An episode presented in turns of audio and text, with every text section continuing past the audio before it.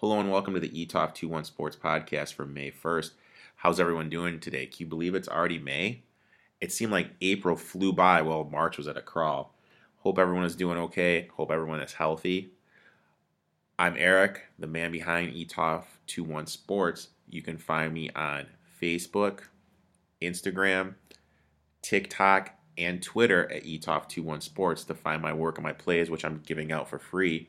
We have a big weekend of horse racing this weekend. So make sure you're following me there for some horse races I'll be giving out for free. Today we're going to be focusing on the NFL since the NFL draft just happened. We're going to have Sterling from Silver Star Sports come on, and him and I are going to talk NFL. All right, so let's welcome Sterling. Sterling, how you doing? I'm doing pretty good. Thanks for having me on. Oh, thanks for coming on. Okay, so let's jump right in. Let's talk about the Philadelphia Eagles. What'd you think? Uh, the Eagles really looked like they were blowing the draft between days one and two. I didn't really understand the Jalen Reagor pick. I thought Justin Jefferson would have been a much better add to this team with his ability to play in the slot and outside. Then day two, they take Jalen Hurts, which might have been the biggest surprise of the draft. I like Hurts a lot uh, as a character guy, but day two, that early, when they have Wentz, uh, I'm not sure if that was the right move. But they had a good day three. They got two good offense tackles, Jack Driscoll, Prince Tega. Um, so they really recovered it at the end, but not too big a fan of them, their draft in general.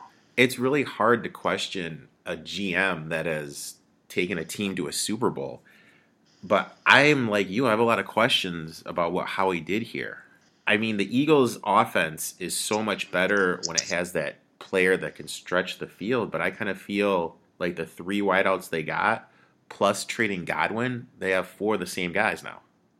Yeah, that's one another thing I had in my notes. Um, they took a lot of dart throws, which I can respect. They really needed to address the wide receiver position, but the guys they took, they're all redundant, and you don't need four deep threat wide receivers for Carson Wentz. Uh, so, yeah. And the thing that's funny is the person that probably helps the most is Alshon Jeffery because he's their only possession wide receiver they have now because of his physical limitations because he's getting up there. So, what what what grade did you give the Eagles? I gave the Eagles a D plus. Oh, a little higher than me. I gave them a D minus, but we're both both on the same page. Yeah. Um. Let's. So let's jump to your boys now the Giants. What? Tell me what you thought about their draft. Um, a lot of Giants fans were upset at Andrew Thomas at four, but I feel like New York sports fans can never be satisfied with anything. Um, if you actually watch Andrew Thomas play, you can see how talented he is. One of the best pass blockers, one of the best run blockers. So I was happy with that pick.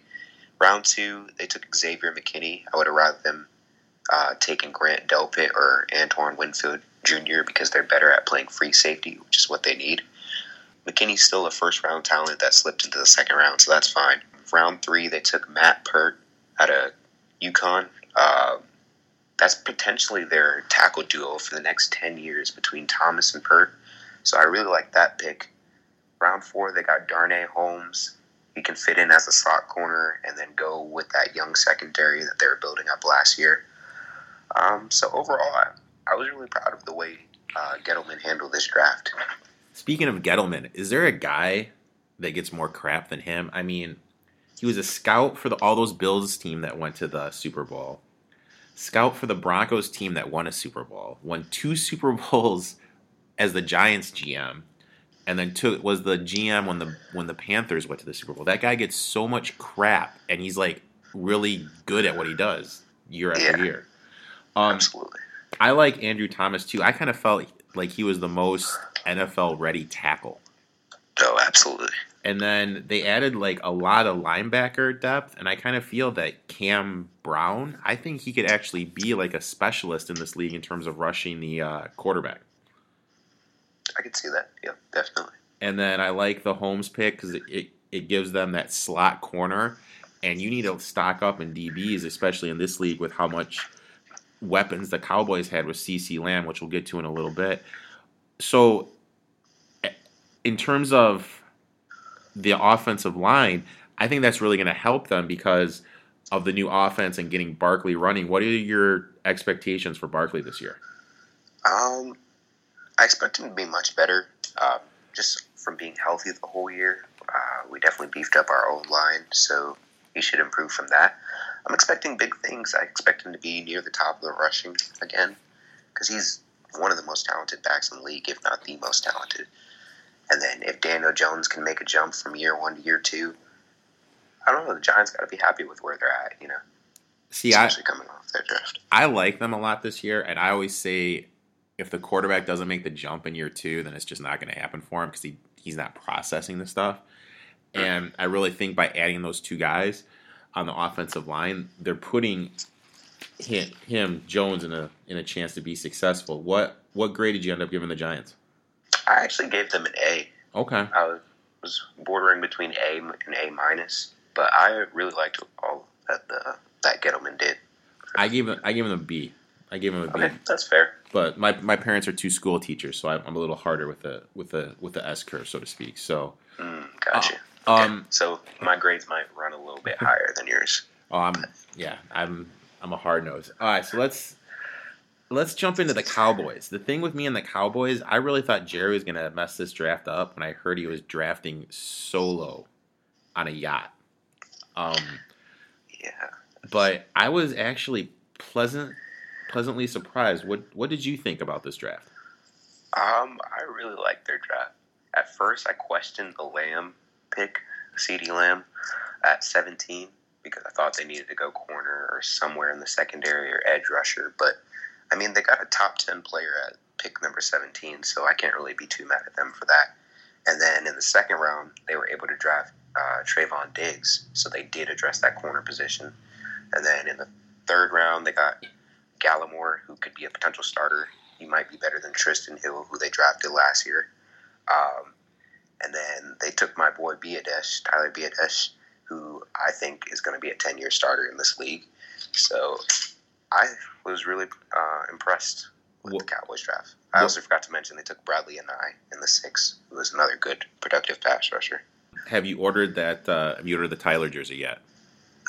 I have not yet. I don't know if I will just because it's a Cowboys jersey, but you know. I thought they did pretty good. Like you, I kind of questioned the CeeDee. I'm not really a CeeDee guy. Are, are you that high on him? Uh, I think he was clearly the second best wide receiver in the class. So, in my opinion, so okay, I am for the most part. I mean, the thing that stood out to me, and from the games that I saw when the Oklahoma played better defenses, they kind of hit him in the slot, and I don't know if I like that was the kind of a big like, whoa, if he's so good, why is he in the slot? You know what I mean? Like That's fair. I kind of like Reggie Robinson from uh, Tulsa. He's he's a big physical guy, and I think not this year, but I think they got a starting next year. They have a potential starter in that guy kid. Yeah, he's one of those people that I didn't pay enough attention to during the pre-draft process to like give a full evaluation. But from what I've heard, he has like a lot of upside. So maybe he could turn out something. Unfortunately for me, I did watch a lot of Tulsa football next year, so I got an up close glimpse of him. And I love, I love the Bradlee pick in the fifth round. Bradlee Anae, the pass rusher from Utah. I think he's going to be able to come in and just rush the quarterback and speed up the process. And my main thing with him is if you watch any Utah games or the Senior Bowl, you're able to see like, hey, this guy can get to the quarterback at the NFL level but then he did awful at the combine, and that's why I hate the combine. What yeah. are what um what do you think about him? I thought he, if you look at the tape, him at Utah, like you said, he was a very productive pass rusher. Like he was constantly making their defense, elevating their defense, and he fell because of um, that terrible combine. Like I think before that he would have gone in like the fourth round, but um, the combine obviously brought him down.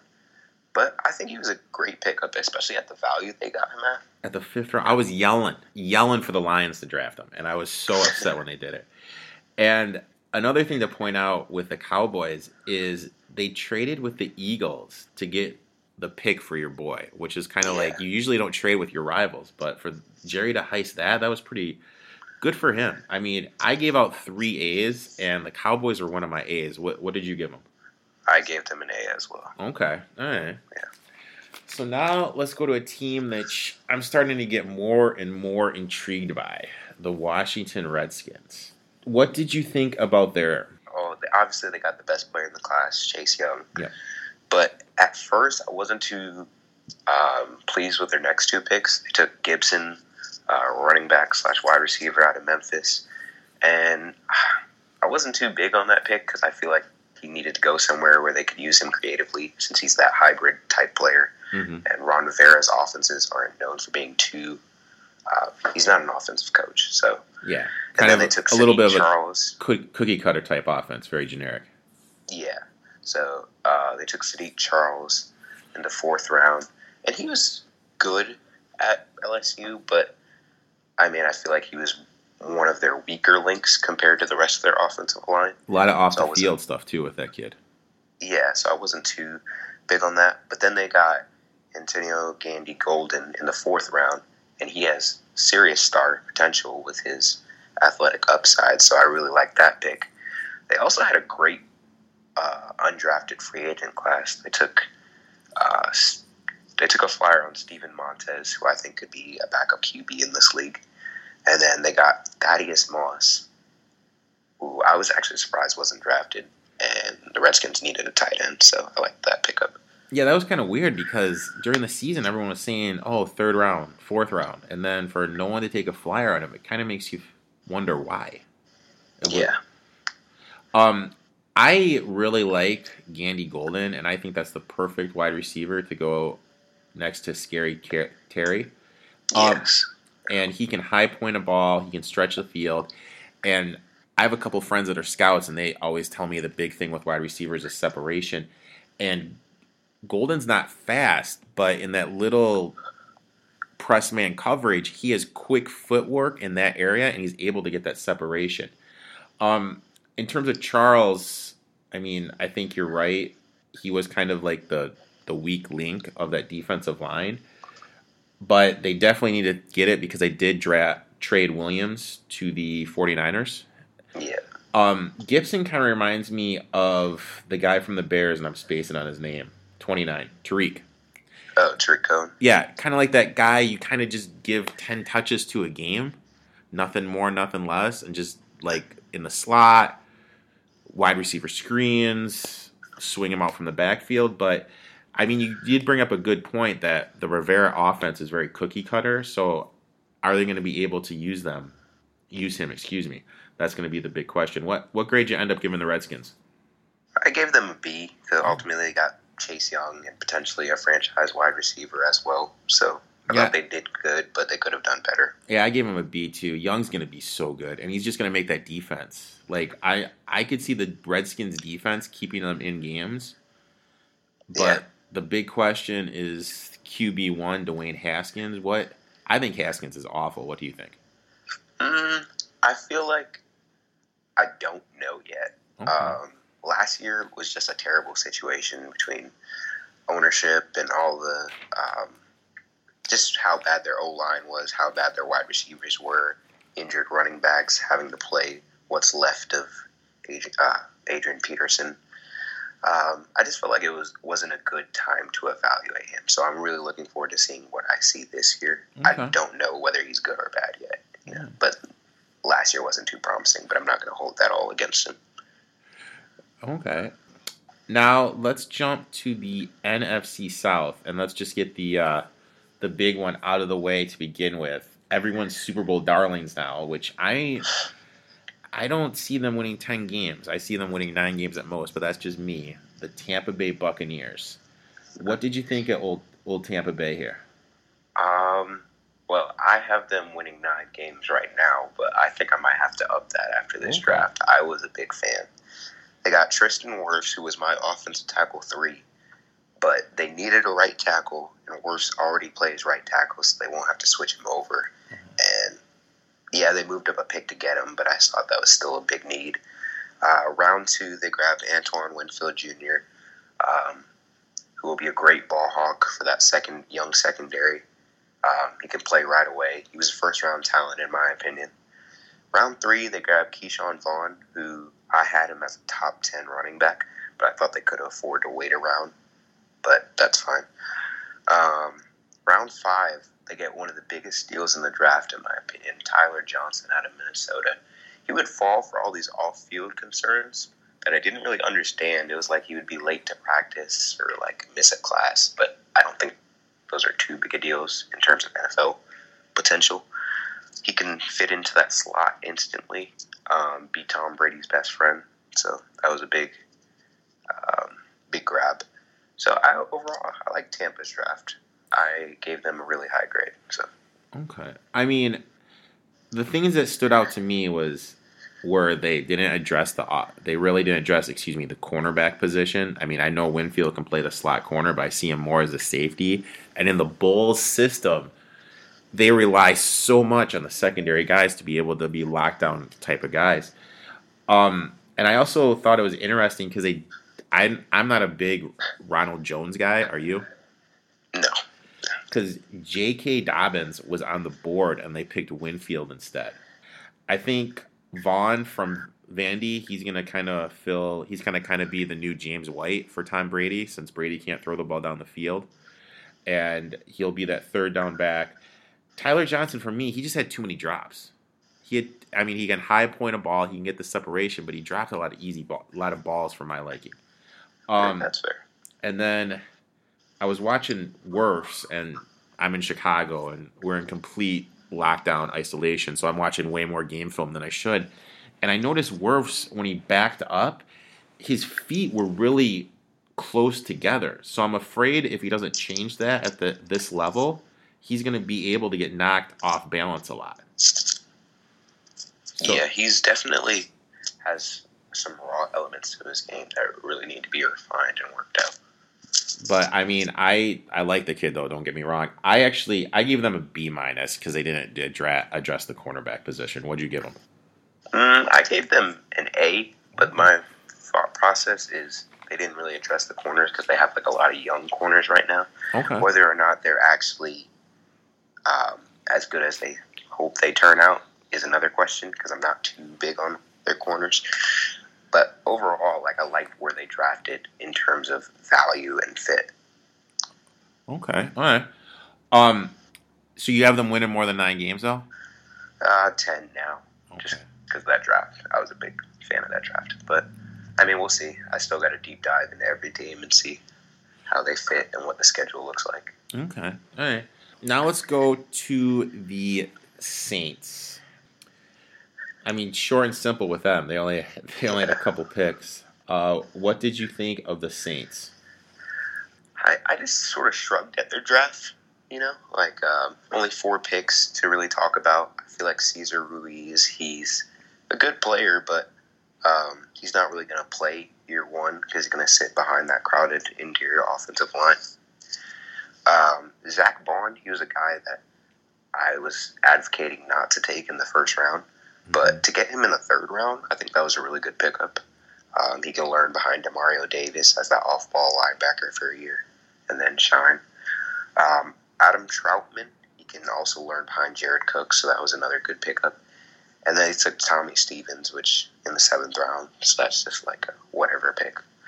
Um, overall, I thought it was okay, but you can't really do a whole lot with four picks. So I mean, I the Saints to me are just kind of that team that guys just kind of fall to them, and they always get like these guys. Um, the only my only knock on them was I understand why they took my boy Cesar with the first pick, just because you have to protect Brady, but. My boy Queen was still on the board, and I think linebacker is the one weakness in on their team. yeah, I was talking to my TV, and I was like, "All right, that's Queen." Like, we'll move on to the next pick. And then when they took Ruiz, I was very surprised because linebacker's clearly a need. But at least they got Baun. But I mean, Queen would have been A home run. impact player for that defense. a home run. And then I I like the tight end they got. He he's gonna kind of be that big guy that can win the jump ball. I'm not gonna say he's gonna be like Jimmy Graham big, but he's gonna have that another big target Breezewell to throw to the end zone, which I kind of like. Mhm. And then to me, Tommy Stevens is just a crappier version of Taysom Hill. Yeah, I, I didn't really understand it, but I guess it's a seventh round, so it's not too bad. And I I gave them a B plus just because I actually do like their first three picks. I so I I gave them a B plus. I actually gave them a B minus. Okay. All right. So now let's jump into the team that I think is going to be one of the worst teams in the NFL, the Carolina Panthers. And they clearly had a strategy this draft, unlike free agent, because free agency I just felt they're all over the place. They attacked they attacked defense, and I don't know if you play the daily fantasy game, which I do, but for me, I always would target the running backs against the Carolina Panthers. What um what did you think about the Panthers draft? Um, I actually like their strategy. Focus on defense. Um, you'll probably be really bad next year. You might get one of the QBs, Lawrence or Fields. Mm-hmm. Um, they have weapons on offense. I mean, Christian McCaffrey. So let the offense figure itself out. Draft the defense. Make sure that's good for the rebuild. So I like their strategy and that thinking. Um, Derrick Brown. I feel like he's going to be a dominant player. He got overlooked in the draft process uh, a lot just because he plays defensive tackle. It's not as glamorous a position as others. Yeah. Um, round two, the Graviature Gross Matos, um, who I had a first round grade on. I like I that kid a lot great too. To get him, and instantly, it looks like the defensive line of the Panthers is looking pretty good in the next few years because you got Brian Burns, who was a first round pick last year, Derrick Brown, uh, Kawann Short, who they'll have to replace, and then uh, YGM. So I, I mean, like that upgrade. Um, let's see, who else did they draft? Jeremy Chinn, I will say it was harder to find tape on him because he went to such a small school. The Saluki. But yeah, so he um, he has a lot of athletic upside. I can see him playing day one at the strong safety role. And then they also took Kenny Robinson, former West Virginia player, XFL star. Uh, he can sit behind Tre Boston, learn from him for a little bit, and then assume that free safety role in like a year or two time. Uh, Troy Pride, I had a fourth round grade on him. They took him in the fourth round, so that was a solid pick. Um, overall, I like the Carolina Panthers draft. So yeah. The main thing you? with them is I think it's just going to be tied down. Whoever's better, Derrick Brown or Isaiah Simmons, and I think it was kind of weird the GM. I don't know if it, I think it was the GM or somebody in the Panthers office. They said, "Oh yeah, we we think Simmons was really athletic, the most athletic guy on the board." Well, then why didn't you draft him? So I mean, if Simmons turns out to be the stud and Brown is just kind of not Aaron Donald, yeah, I mean that's going to be the big thing. I actually I agree on that. Like I would have Simmons was my third overall or second overall player on the board, even ahead of Burrow. Burrow was third. Yeah. So I would have drafted Simmons. I was shocked when they didn't. Um, I like the pride pick because in my eyes, I think Bradberry that they lost to your to your Giants, I think he's really good because, I mean, he would compete against all those guys: Thomas, Julio, Evans, and Godwin, and you kind of need that DB in in the South. I was a little yeah. disappointed they didn't address the offensive line or get a backup for McCaffrey just because McCaffrey's he's touched the ball over 400 times each of the last two seasons, and that eventually has to wear on him. Yeah, I well, I do like the defensive draft. I thought they could have at least taken like a player or two on the offense. You know. Oh yeah. Uh, especially a running back, like you said, because McCaffrey, uh, his body's just gonna get worn down. They're just running him into and even like JaMycal Hasty, like we, you mentioned, he was one of my guys. Um, he didn't get drafted, but he signed with the 49ers I thought he would have been perfect somewhere, like especially um, as a backup running back to McCaffrey. Or like a Mike Warren who signed with the Eagles. That would have been another great undrafted guy to get. Um, mm-hmm. So I, it sounds like we're both we don't expect much from the Panthers next year, but we like their strategy of shoring up the defensive line. I graded them a C just because I didn't like how they didn't take any offensive linemen or get a backup for McCaffrey. What'd you give them? I gave them a B. Okay. Because I still like Derrick Brown's potential in YGM. Okay. Um, yeah, I like YGM too. I was I was upset the Lions didn't draft him and drafted Swift, but we'll get to that later. Um, all right, so now let's go to the Atlanta Falcons. And I mean, they drafted a punter, dude. They drafted a punter and you know I'm gonna give them a low grade because they took Matt Hennessy over my boy Cushenberry.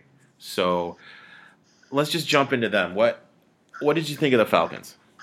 Um, AJ Terrell with their first pick. I had a second round grade on Terrell. Um, I know they needed to address the cornerback position, so it makes sense that they took him, but still too early for me.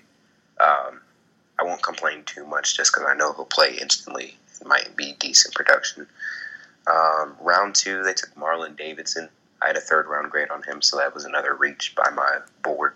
Matt Hennessy, I actually like the Hennessy pick because I feel like he fits the Falcons' offense and he can learn behind um, Alex Mack. Well, better than Cushenberry, I don't know. I don't grade him better than Cushenberry, but I think he might fit their scheme better than Cushenberry just because of his ability to move, block. Mm-hmm. But yeah, I just, I don't know. I wasn't a fan of the Falcons draft. This is A whole my lot of meh. this is my thing. Like the, the the three things, the four things, excuse me, that stick out for them is they definitely need a pass rusher, and Chaisson from LSU is still on the board.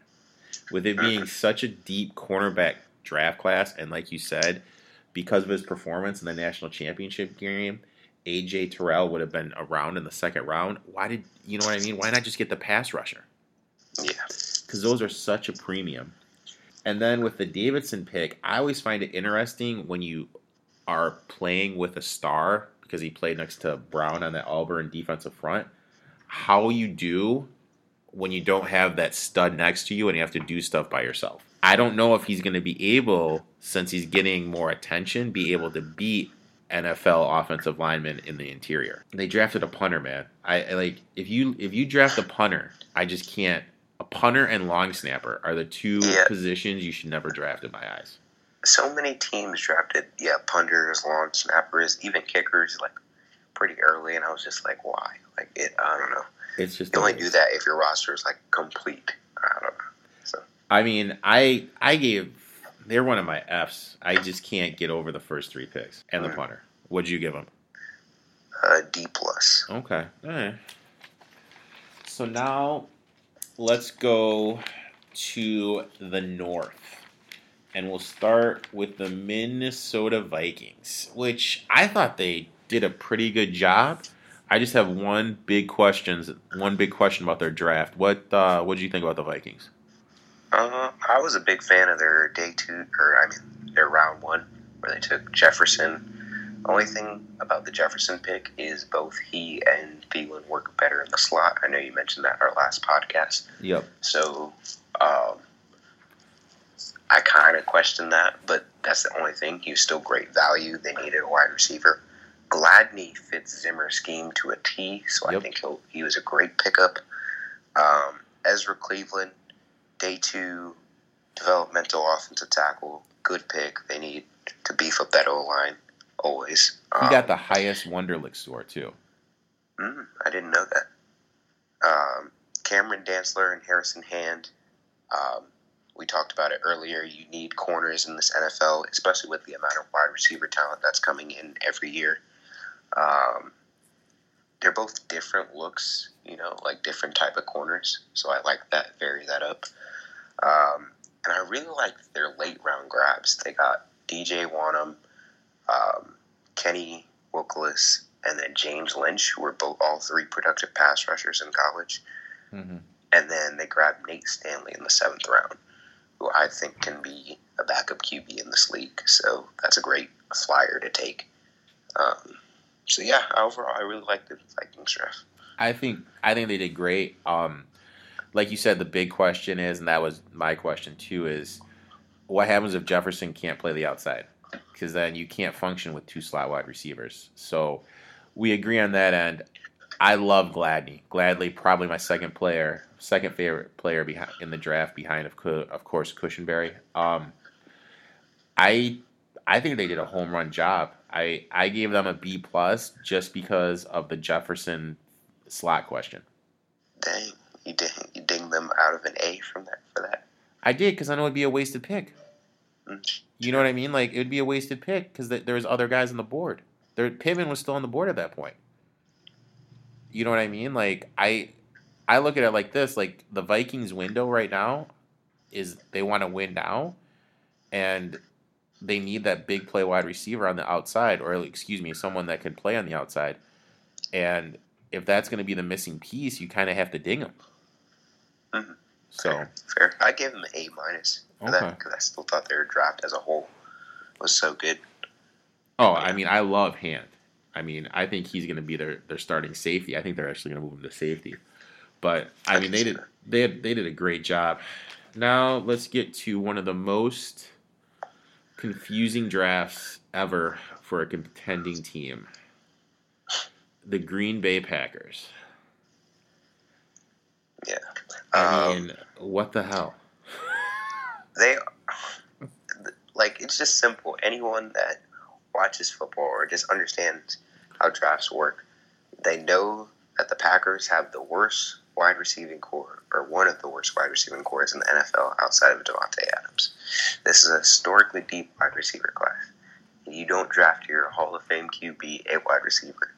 Like I can understand, okay, maybe you didn't draft one in the first few rounds, which I disagree with, but still, you don't draft any you don't take a flyer on any. Um, that didn't make any sense. Um, the Jordan Love pick in round one, I actually didn't mind it at all because I feel like Jordan Love's upside is so high that if he sits behind Rodgers for a little bit, then he can assume Rodgers' role in a couple years. Um, so that pick was fine to me. AJ Dillon in the second round, I feel like the Packers really needed to draft a running back with Williams' contract running out and Jones. But AJ Dillon doesn't make sense for their outside zone run scheme that they have. Um, so that didn't really make sense, especially in the second round. Then round three, they draft a blocking tight end, Josiah Deguara, who they plan on using as a fullback, which doesn't make sense to draft a fullback in the third round, especially when you need a wide receiver. It just felt like they were neglecting trying to make Aaron Rodgers mad this entire draft. I mean, there's all these rumors going around that LaFleur and Rodgers don't like each other. And I look at this, this was totally a power move by LaFleur. And he was just like, hey, you know, I'm going to show you how much power I have. You're not running the plays I'm calling audible in. You're I'm going to show you how much power I have in the in the organization. And in 2021, they can move out of his contract, and Green Bay is notorious for giving coaches an extended time. So I think this was just, hey, you know, I am gonna buy myself a couple extra years by drafting my guy, and when Rodgers leaves, if Green Bay tries to fire him, he'll be like, well, I've been developing this guy, even though LaFleur doesn't really have a history of developing quarterbacks, though. So, I mean, I love love I I love love too, and I love his arm talent. I actually had him graded as the second highest quarterback in this draft. Um, but I just don't know how much Rodgers is actually going to teach him, and if is LaFleur going to be able to develop him. And then the AJ Dillon pick, is he trying just to turn this into Tennessee North? I I really don't know um, what they're doing. Because he's that big guy who reminds everyone of Derrick Henry. I mean, it's just this is one of the most confusing drafts in the world. The only person I think that's actually going to contribute next year was a sixth round Jon Runyan, the offensive lineman from Michigan. I think he could actually start. And Yeah, he was their only pick that I graded above a C, besides the Jordan Love pick, which I said why. But Mhm. yeah, Oh, and I totally agree. I think Love has the potential to be good good here, but as I mean, I'm a coach and I think you have to have the right coaching and I just don't know if he's going to get the right coaching in Green Bay. I gave them an F. What did you give them? I gave them yeah, I gave them an F plus, but which it doesn't even exist, so technically an F. Yeah. Lo- lo- love was the plus mark, I'm guessing. Yes. All right, so now let's go to Motown, my Lions, and I'll tell you what. Eh, I I uh, I thought they could have done more. What do you think? Mm, yeah. I Definitely. just because they got. I thought they could have played it better by saying, "Hey, we're gonna move on from Stafford, get someone to trade up, but not really move on from Matt, and then get Okudah from uh, Ohio State." The second round, I mean, you just drafted on Johnson. You have no pass rushers, and Epenesa and um, Matos were still on the board. and then you draft the kid from Ohio State who's coming off a broken leg. O- Okenwa, is that how you pronounce his name? Oh, Okwara is actually from Notre Dame. From Notre Dame, draft- excuse me. From Notre Yeah. Dame, excuse me. You draft the kid from Notre Dame. I'm sorry, who's coming off that broken fibula. Like, is he going to even have that push to get off the line? I don't even know. You then you draft Jackson, who I mean, don't get me wrong, he's great, but my boy Cushenberry was still on the board, and I think Cushenberry is going to be a star in this league. I, I mean, not you know what I mean though. I think he's going to be really good at just making a line better. I think he's kind of like um, Nelson from Indianapolis. And then Stenberg, he got called for 14 penal, 14 holding penalties last year. That's awful. I just, I don't know. I mean that 14. Jeez, I didn't even know that much. 14 holding penalties. Like that that blows my mind. And you could take that kid in the fourth round. And then they drafted the the wide receiver um Cephus. yeah, from uh, Wisconsin that uh, Okudah was raving about, but he had some off the field stuff, and they already have a, a deep wide receiver core. And then why you drafted Huntley a running back when you already have Swift that you drafted and had Johnson before? I mean, I gave him a C. What were you out of with the Lions?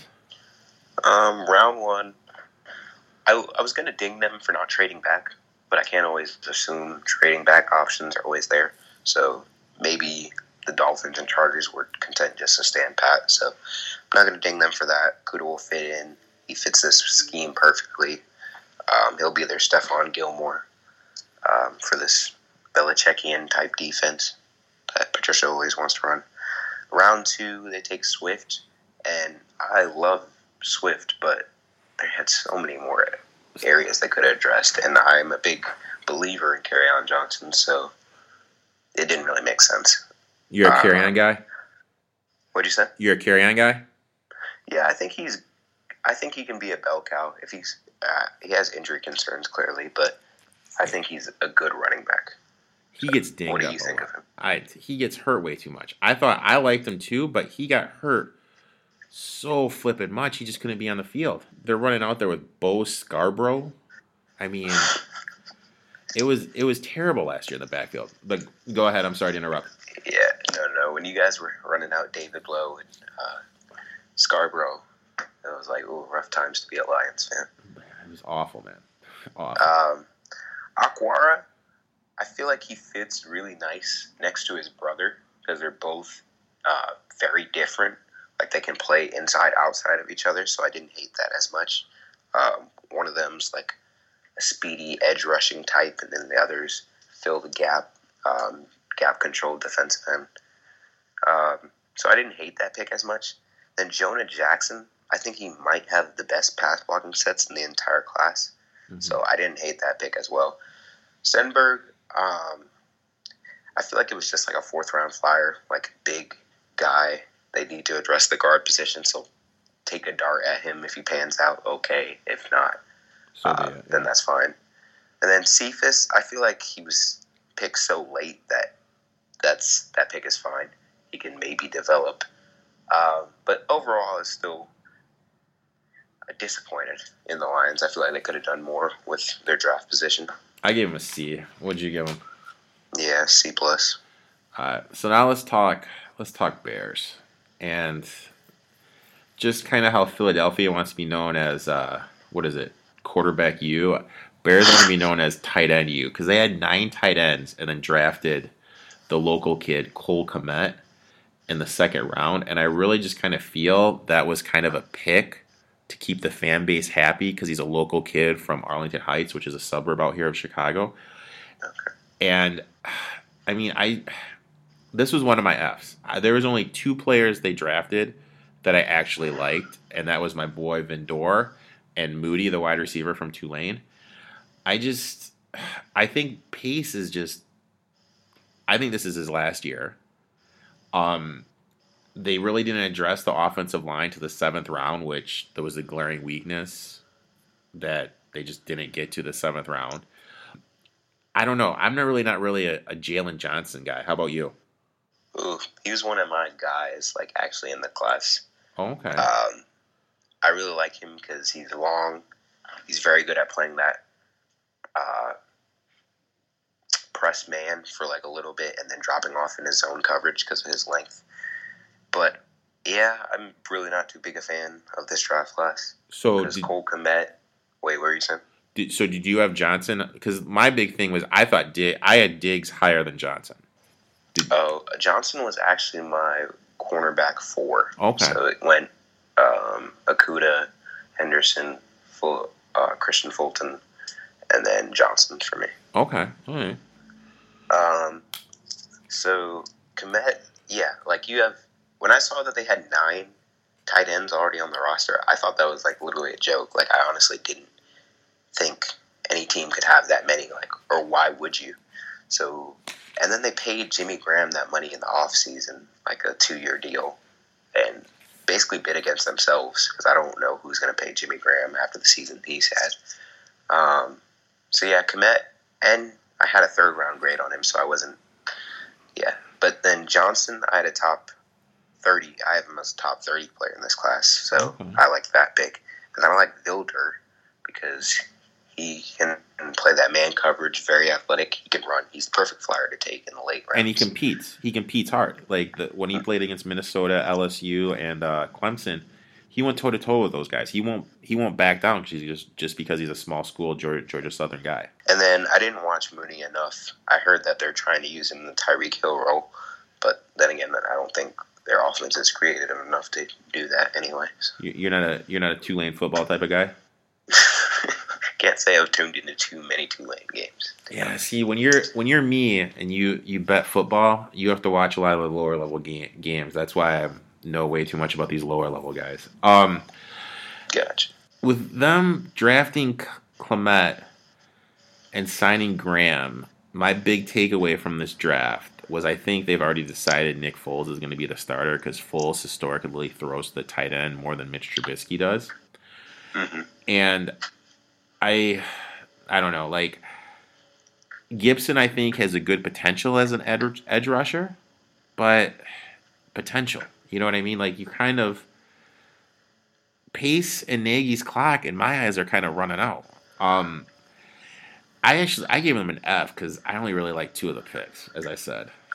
Um, I gave them a D plus just because I feel like, Kmet can be a starting tight end, even though I didn't like the pick in general. But and then I'm big on Jaylon Johnson hmm and Vildor, so I gave them a D plus. But Okay. I mean, it was one of my lower end grades. So Now, the next team is kind of interesting to me. They're a perfect model of how not to manage a salary cap.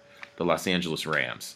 Um, I their draft was interesting to me because I really thought when they drafted Van Jefferson at 57 because Cleveland, the the offensive tackle from Boise State, was still on the board. I really thought they would address the offensive line in that scenario in that draft excuse that draft pick excuse me but by them not doing it kind of tells me they're happy with their line and they're they think they're going to get the same level of line play they got in the second half of the season this upcoming year. And it, it was an interesting draft. What what did you think of their draft? Um, they took Cam Akers, who I know is your guy, oh but dude um, they just drafted Darrell Henderson last year, and Yeah. I feel like they hadn't even really given him a chance yet. hmm Um, so I, I felt like that wasn't a need that needed to be addressed. Their line had way more holes, so I didn't like that pick per se for them. Um, even though Akers is a good player. I, Um, I read this Van- thing. I didn't mean to interrupt you. I'm sorry. no, no, no. You're but good, carry on. about the Henderson thing, I read this thing. McVay said he had to do a better job of carrying out the play. So between that quote and the Akers pick, I think, I think Akers is going to be the lead back. What do you think? Um, I'm not really sure yet. I feel like they'll still roll with Malcolm Brown. Yeah. Um, because I don't know, Akers. I don't see him with that tier of like Jonathan Taylor, D'Andre Swift that is right there, ready to play now. Uh huh. Um, so I think he's got a learning curve, Okay. but we'll see. I didn't know that quote happened, so And then, uh, all right, then they picked Van Jefferson. Van Okay. Jefferson was another one of my guys in this class who I wrote about as one of my favorite prospects, but I didn't understand it at first because I was like, they have Cooper Kupp, Van Jefferson works best out the slot, so why'd they draft another Cooper Kupp? But then I realized his contract's expiring at the end of the year. And there's no way they can Might. afford him. Yeah, so I like this pick. Then they drafted Terrell Lewis, who has a ton of injury concerns, but I feel like if his injury concerns were limited a little bit, he would have been a first round pick in this class. So I like that. Take a gamble, take a high risk player. I mean, high risk, high reward player. Um, they drafted Terrell Burgess out of Utah, which I feel like their safety room is fine. So again, they can still could address the offensive line. He can play slot though, so Yeah, it wouldn't could. surprise me if they moved him to slot because I think that the north, excuse me, the West, I think is going to be a little bit more pass heavy this year as, as opposed to years past. Yeah. And then they also drafted um, tight end Bryant. Wait, was it Bryant? No, they drafted Hopkins. My bad. Um, they drafted Hopkins, but I'm a big believer in Gerald Everett, and I feel like if they gave him the chance to uh, thrive in the fold as like the primary tight end instead of splitting time with Higbee, I think he could be really productive in a top 10, 15 tight end. But I mean, Hopkins is a good player. If McVay saw something, I trust his judgment to use him effectively. So But I mean, the Hopkins pick to me kind of told me like they're just not going to re-sign ever because his, his contract I think is not up. I think two yeah, years. I, I, can think. see they don't believe in him as much as I do. So And but it was weird though because there was a quote from the combine and McVay was like, "Yeah, we got to get Everett the ball more," and then you draft a tight end and you just sign um who's the other tight end Higbee. Mhm. So I don't know. Like it's just one of those things where this I gave him a C with, but I gave him the potential of a B plus if Lewis can stay healthy. Hmm, If that fair. makes sense. I gave them a C plus. I was just very disappointed that they didn't address the O line. I know they played well at the end of the year, but I don't think that's actually how they are. I think, um, but then they also grabbed some good players, so I can't complain too much. So C plus. And now we're on to the team that you completely nailed with saying with what they would do with the first round pick. The Seattle Seahawks. I actually I only like two guys that they picked. Well, what what did you think about this draft? Yeah, their first two picks, like Jordyn Brooks, like that came out of nowhere. I, I mean, I said that they would do something like that, but I Yeah. didn't know that they would actually do it again. LJ Collier last year, Jordyn Brooks this year. Um, then in the second round, they take Darrell Taylor, who I didn't have a high grade on. I think I graded him fifth round. They took him in the second round and traded up for him. Yeah. Um, then the third pick, they finally addressed the O line, which I don't know why they refused to neglect the O line for Russell Wilson. Um, they wait, what was his name? Uh, Lewis. Yeah, out Lewis. LSU. But I mean like Yeah. my problem with that pick was Josh Jones, Jonah Jackson, and my boy Yeah. Cush were still was still on the board and I had those three higher than Lewis. Yeah, and that's the thing. They're also way more refined pass blockers than. Um, and I know the Seahawks want to run the ball, but you gotta give Russell Wilson some help because Lewis still has a ways to go as a Yeah. pass blocker. So I, I, I don't understand the Seahawks front office sometimes. And then they picked the tight end from Stanford, Parkinson, who, in my eyes, he just he was that guy who had all the potential in the world, and he just did nothing at Stanford. I thought he underachieved, and you already signed Olsen, and you have was named Dissly coming back from injury, so that pick made zero sense to me. But he, I mean, he can jump, he can win a jump on the end zone, but I just they, I felt they had bigger needs than taking him in the fourth round. Yeah, I also didn't like the Parkinson pick as much when they took Sullivan in the seventh round. That's my boy. also can be that uh, tight end mismatch problem that they drafted Parkinson to be. I like him as a player, but yeah, if you're going to take two of the same sort of guy who's who are both lacking as blockers, then just take one of them and address somewhere else. I know they didn't know he was going to be there, but still. And then they took um, DeeJay Dallas, the running back from uh, Miami, and that kind of tells me that either the Carson or the Penny injury is a little bit more severe than antis- than what they're advertising. Just because it doesn't, why would you waste a pick on a running back when you already have two guys? So I wasn't really a fan of that pick. And then we get to Alton Robinson from the Qs, Syracuse. He had a great 2018 season, but he took a step back last year. But I think he has a niche in this league as a uh, situational pass rusher. Yeah, I could see that. Which would they take him in the fifth or sixth round? Fifth I round. Think that's that's Fifth fine. round. Fifth round flyer and a guy that could be a situational pass rusher, I think is great. And then you're right. In the seventh round, I love Sullivan. I think he is great. Um, the converted wide receiver, just he just he has one year of playing tight end in college, so he doesn't know any of the blocking. And I think once he does that, I think they have a steal. I think he'll he could make in this league easily. And his route running, and he's a home run waiting to happen, so it'll be a huge mismatch against the uh, linebackers. But I gave Seattle a D just because I couldn't get past the first five picks they had. Yeah, I gave them a D plus, just slightly more lenient. Um, now let's get to the 49ers. Um, I thought this was a pretty good draft for the 49ers. I mean, I'm a factor in I'm a factor Trent Williams as one of the picks because they drafted draft capital for him. Um, I love Kinlaw because he's going to come in and he's going to re- replace um, DeForest Buckner, who was traded to the Colts. So their front four, which was a strength last year on the defense, is going to stay intact. Um, they got a perfect guy to go uh, along Deebo on the outside, and the kid from ASU, um, Brandon Aiyuk, which I think was a great pick. And then they also added another wide receiver, Jennings from Tennessee, in the seventh round. And he averaged 7.5 yards a catch, and he caused 30 missed tackles last year. And I just think the 49ers, they're just, I mean, I really, we talked last time, we said they were going to trade, but we didn't, we had it trading differently, adding more capital. They actually got less capital, and I think they improved their team greatly. I give them a B plus. That's the same grade I gave them. I said the Kinlaw pick, pick speaks volumes on their front office, having the foresight to um, get ahead of paying, like of cap or cap space problem, and he's going to be a problem on the interior, especially with those edge rushers that they have on the outside already.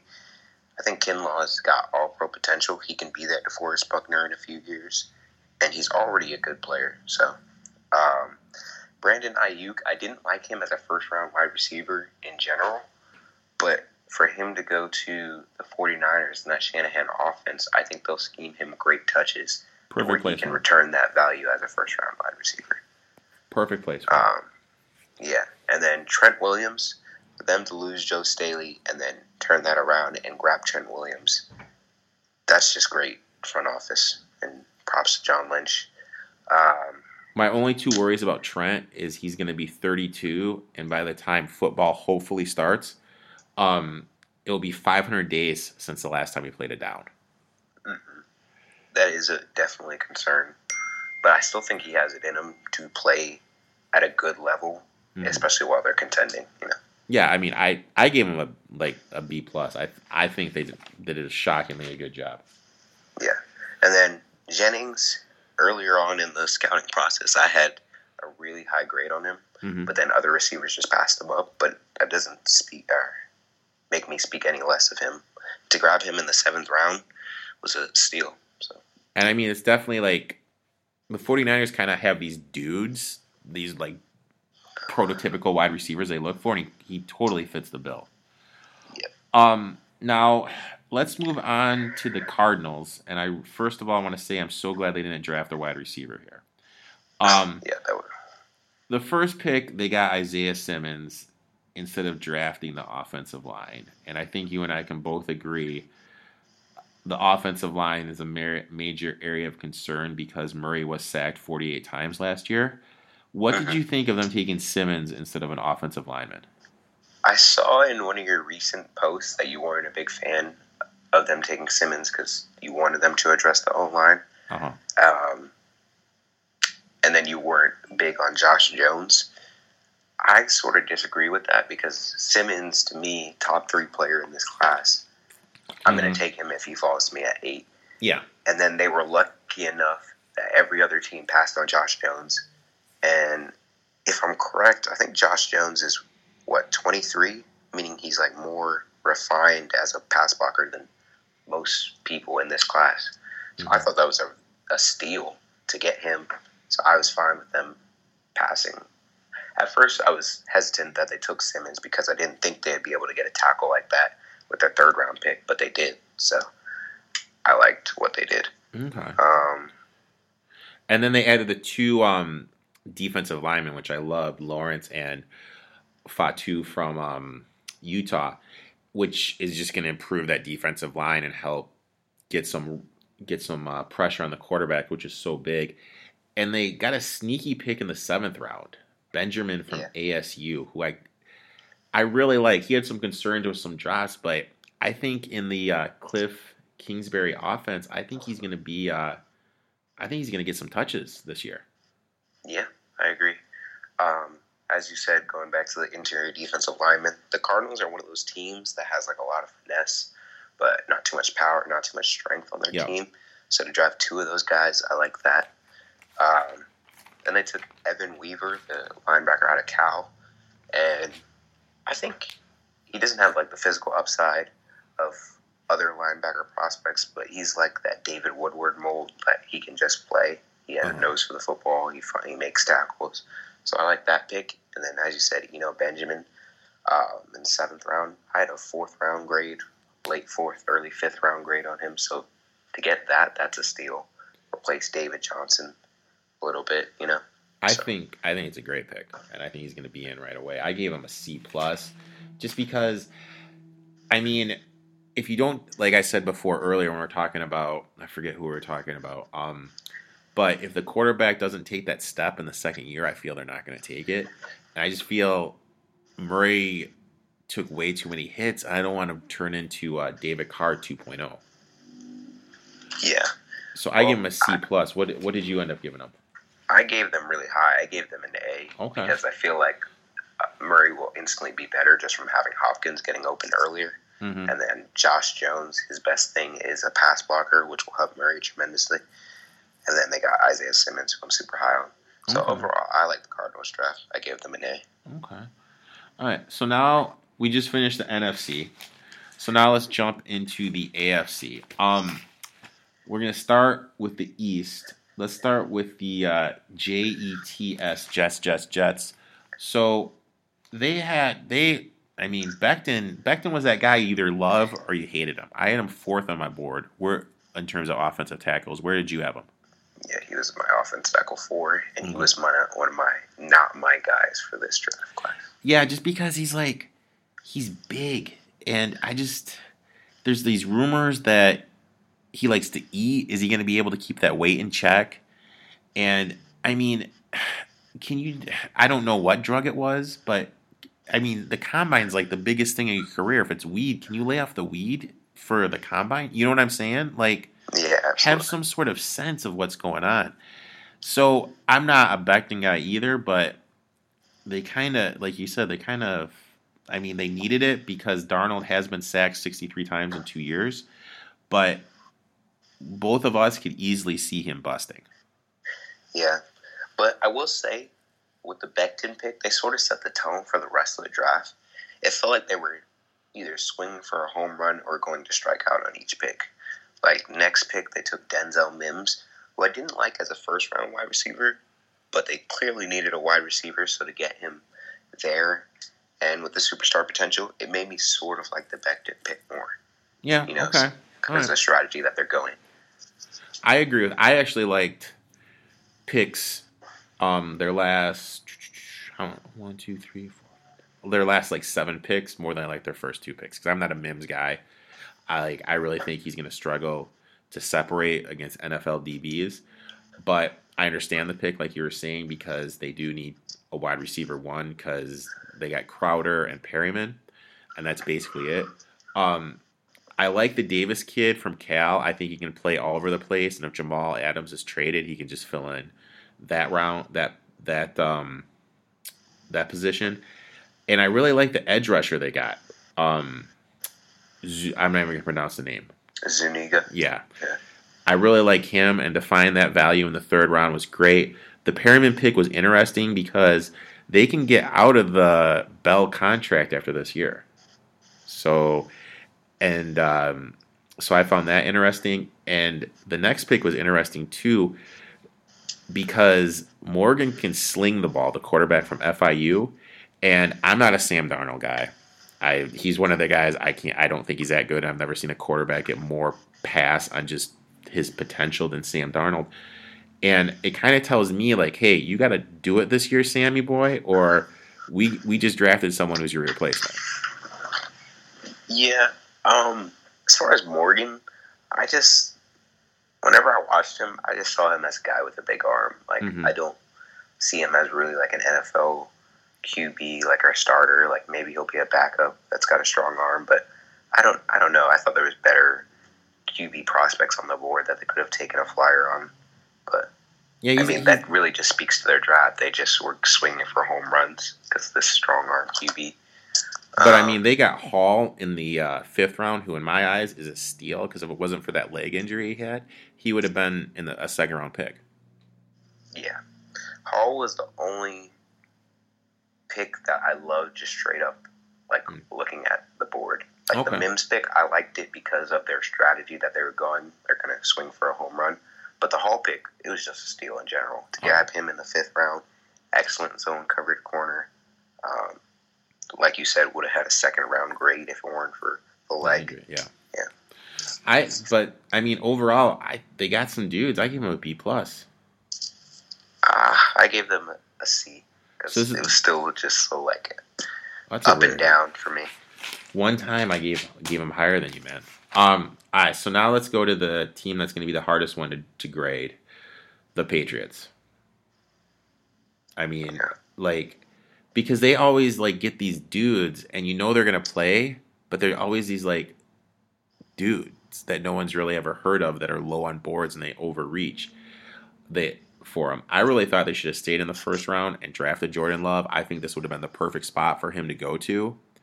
But they traded back and they got um, the safety from Kyle Dugger. yeah from got what what was the college you went to? Some D three school. Lenoir, Lenoir Yeah. Ryan or something like that. Yeah. And then basically every other pick was a kicker from Marshall or someone from Alabama or Michigan. So, I mean, I just they got the two tight ends, which I really feel like this year um, they're gonna pound the ball more because um, their center is finally healthy and the uh, tackle they drafted from Georgia last year, who missed half the season. I'm spacing on his name. He's healthy. I think this is going to be more of a Sony Michel ground and pound team this year. Um, I just I gave him a D just because every time they picked, I had someone else higher and a bigger need that they needed than the pick they took. If that made Yeah. if, that, if I worded that right, what did what did you think of this draft? Um, my notes on them: their first two picks, they took athletes. They took Dugger and Uche, um, Uche uh, out of Michigan. Yeah. Um, both those guys are very raw. But the thing is, if any team's going to coach up a raw guy, I feel like it's going to be the Patriots. But still, that doesn't excuse that uh, there were better people on the board for me. Um, in the third round, I really like Jennings because I feel like he's a high floor guy. He can fit that Van Noy role, offer a bunch of different looks, Mm-hmm. and he's very different from Uche. Um, so I like that. The two tight ends, I was just like, okay. Like I thought there were better tight ends on the board too. I think both of them weren't in my top ten tight ends. I think they're just going to go Um, 12 and just run the crap out of their ball this year. Yeah, and then the kicker, you really don't need to draft a kicker, in my From- opinion. Especially when Jake Fromm was on the board. Like, I mean, at least take a flyer on. I don't know.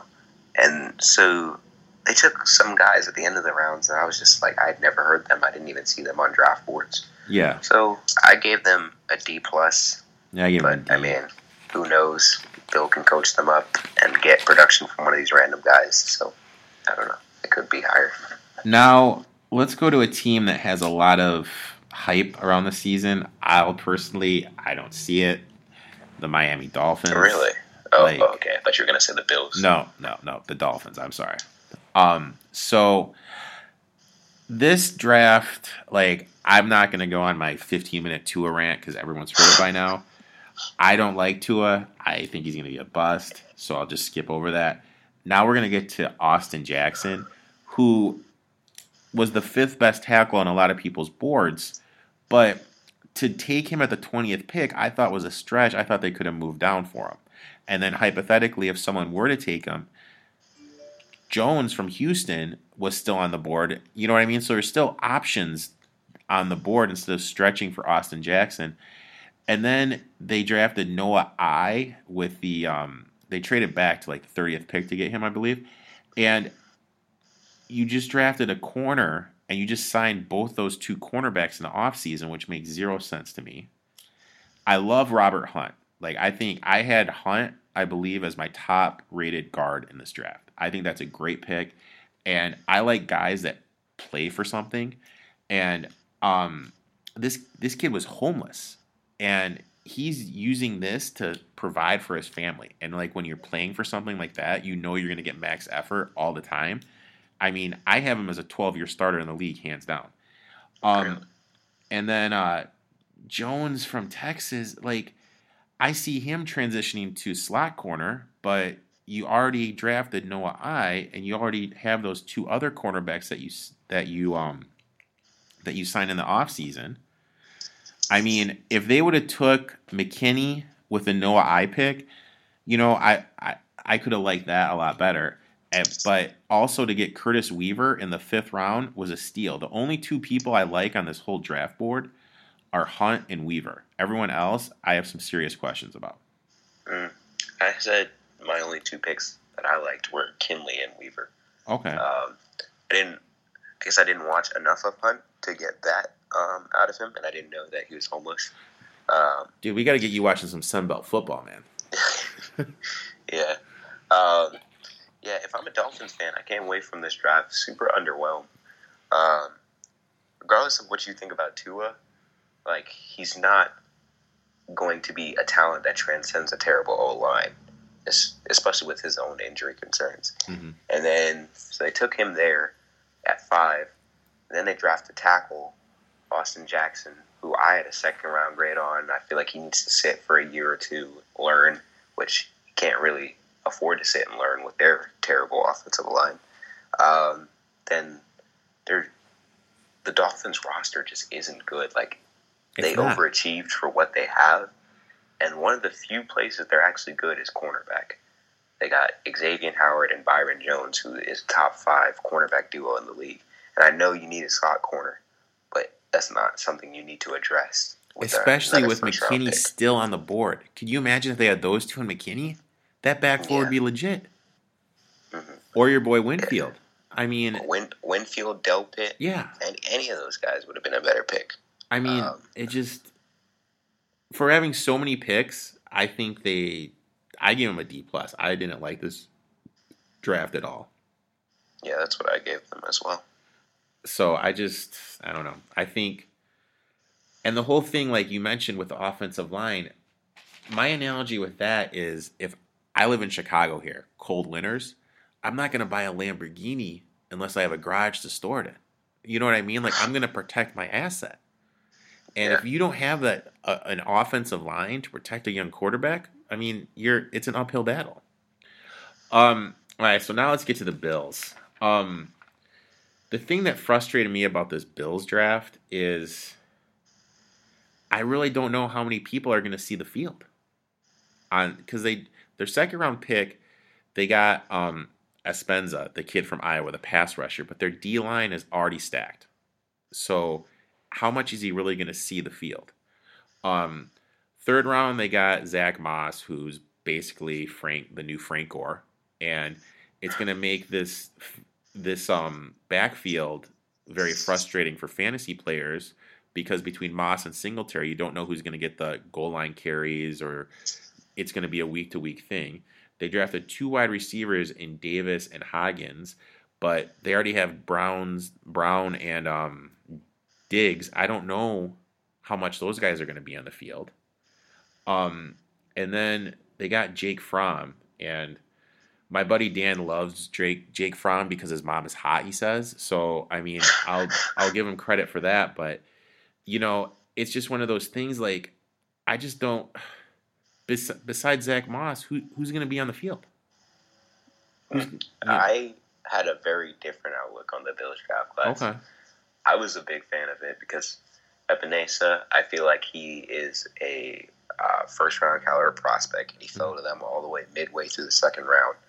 And he's sort of that tweener that everyone, I guess, was hesitant to take.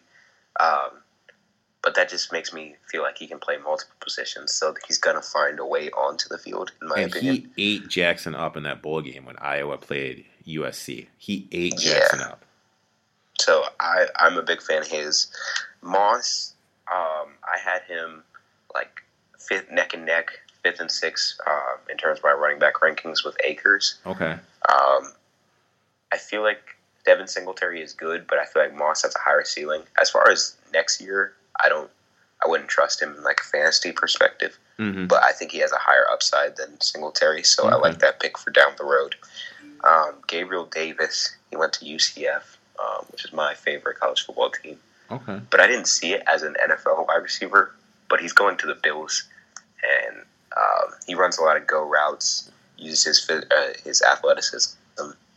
So I think he's a Josh Allen type of receiver to use. But Allen is so um, inaccurate. That's my big yeah. with Josh Allen. He just he's just has those accuracy issues. Yeah, Josh Allen. I really need to see something from him because if he was actually any any bit accurate, I would love the Bills as like a Super Bowl contender, like an outside Super Bowl contender. But he's not. He's so inconsistent. Um, they also added Isaiah Hodgins, as you mentioned. He's a very good route runner. Um, sort of like a poor man's Adam Thielen, just okay. very silky smooth with his his routes. And then they drafted Dane Jackson in the seventh round, who's similar to Kindle Vildor, just another great athlete, uh, worthy flyer to take late in the draft. Um, so, I gave him a I, I gave him a C minus just because, like I said, I just. I mean, I like Epenesa too, but I just don't know because their D line is so good how much he's actually going to play. I gave them an A minus because okay. I I thought every pick was stellar. Oh, and then one more thing, Jake Fromm. Um, I'm actually a believer of him in his because I feel like he'll be like a top 15 to 20 quarterback. Like if someone drafted him um, late without expectations, I feel like he could be a very serviceable backup that could assume the starter role. He's not going to turn the ball over. He's going to make the right pass. Um, so to see him slip, I think it makes sense, and he's the opposite of Josh Allen. So if you ever get tired of Josh Allen's inaccuracy or wild throws, fumble problems, you could bring in Jake Fromm, and he's just going to execute the offense. Which, and it's another one I, I brought up earlier with it's like a quarterback, a rookie quarterback on his uh, sorry, a quarterback on his rookie deal toward the end of it, and you bring in another guy, and you're kind of like, hey man, get it right, or we got this another young guy we're going to replace you with. Yeah. Um, yeah, I gave him a C minus. Um, you gave him an A minus. Okay, now let's go on to your hometown Titans. Um, the first pick they took Isaiah Wilson, which they obviously did to help with the Conklin loss. Um, I thought that was a little bit of a reach. I thought they could have drafted a pass rusher. Gross Matos would have been perfect here because they definitely need someone to get to the quarterback. Um, and then the next pick, they took F- Fulton from LSU. And I found it with Fulton, you either loved him or you hated him. I had him third on my board, right behind um, Henderson and uh, Okudah. Where, where did you have him on your board? Yeah, he was third. I can see cornerback three. And then I love Evans, the kid from Appalachian State, but the the thing with him is he's a zone running back, okay? Yeah. And Tennessee was the fourth worst zone running team. So the, the pick made no sense to me. You know what I mean? Like what um I don't know. And they, then they basically drafted a poor man's Jameis Winston in the seventh round in Cole McDonald. Um, What uh, what did you think of this pick? Um, as far as the Wilson one, I had a third round grade on him. The only redeeming part about the pick is he's a good run blocker. Uh, maybe they kick him into guard, see what he's got there, because his footwork as a tackle wasn't that great. Mm-hmm. Um, so he's a good run blocker, but that's pretty much all I'll say. Fulton might have been the best pick in the entire draft. To see how far he fell and where they got him at, and they still need cornerbacks uh, to replace Logan Ryan, I thought that was a great pick. Um, Evans, as you said, I had a lot of questions about that pick. Um, just because you said he doesn't fit their scheme. He's very different from Derrick Henry. And that's the Um, big thing with running backs that I, I've noticed. Um, it's just all about the scheme, scheme, and who's blocking in front of you. So, and you saw that last year um, with the, with the Falcons. Like, I don't think you and I were talking as much as we do now, but um, Dirk Koetter has a zone. Run, excuse me, is a more of a power straight ahead running system, and uh, Devonta Freeman is a zone runner. So you'd watch Falcons game, and Freeman would just go running straight ahead into the guard's ass, and you're like, "What the hell are you doing?" So it's just one of those things. Like, I I I love Evans, and I guess that's why I'm so frustrated about the pick. Yeah. Um, and then you mentioned Cole McDonald. Um, in the seventh round, he's got like upside, like you said, Jameis Winston type. So I like that. He's very different from Tannehill. Um, I don't know. Mine was more the I sort of reference. like that pick. My, mine was Yeah. more the reference of, of all the interceptions. oh yeah, but I mean, yeah, never mind. I mean, that was kind of my thing because I don't know. Did you watch? God, was it the Hawaii Bowl against BYU? He got benched because of how much he was throwing that ball ints. So I don't know. Like I've I've watched. That's another team I watched too much of Hawaii. Um, I gave the Titans a C. I gave him a C plus. Okay, all right. Now we get to the Jaguars. Um, I'll tell you what. I I like how they're starting the, the, the whole rebuild process. I love CJ Henderson. When you and I talked before, you know, we both agree he's elite cover corner. There are some questions about his tackling, but I, don't, I personally don't think he's as bad as everyone is saying. They got a great edge rusher with the 20th pick with uh, Chaisson from LSU.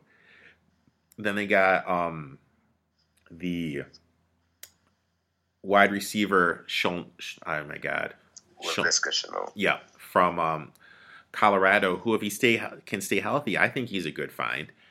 And then they went um, D line in the third with Hamilton.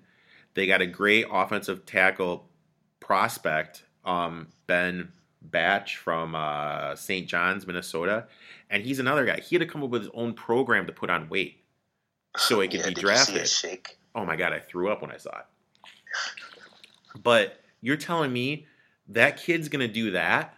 You know what I mean? And then you're gonna come here, and now you have all these nutritionists. I mean, this kid's gonna thrive in the NFL because now he actually has the coaching and what he needs. And then I'm a huge Michigan State guy. You got Scott who can slide in and play the cornerback. I mean, I they're starting to build the foundation. I would have liked them to to maybe take an offensive tackle that could contribute right away because Minshew is going to take a beating this year. I actually gave them a C plus just because they didn't address the um, offensive line and weren't able to trade um, Fournette or the defensive lineman. That was my big thing why I gave them a knock. But I kind of like what they're starting to re- how they're starting to rebuild the rebuild process in Jacksonville. What do you think? I like the Jackson, the Jaguars draft. We sort of talked a little bit before the draft, and we were like, they're in no man's land, like not a good position. Don't envy them. But I thought they came out of this draft doing pretty well for themselves. Um, we talked about Henderson. I don't know if I would have taken him um, at nine like they did, but I mean, obviously he's a great player, so that's fine. But um, then they take Caleb Vaughn to replace Ngakoue. And I'm just thinking that's a fearful young pass rushing duo between Josh Allen and Chase uh, Case Chase on on the Mhm. side. Um, so I really like that. That's that's looking good for the future. Shenault makes this uh, gives Minshew more weapons between Westbrook, Chark, and Shenault. I think that's a pretty solid wide receiving core. Not great, but pretty good to build with. Um, I thought Hamilton was a little bit of a reach, but I won't knock it too much. Ben Bartch, I really liked him.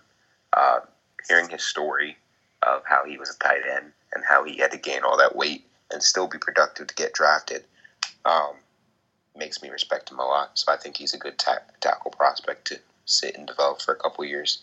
I like Scott. I watched a lot of Miami football. Um, Shaq Quarterman's a productive linebacker. Okay. So I, I like their draft. I gave him a B. Oh, yeah, I mean, they're. My big thing is like I just I find it so hard to believe you couldn't find anyone that would trade for Fournette. Yeah. I mean, like I don't. I mean, I understand how many teams want, need, or want or need a a running back, but just try to do something. And Did especially you hear about uh, Telvin Smith? no.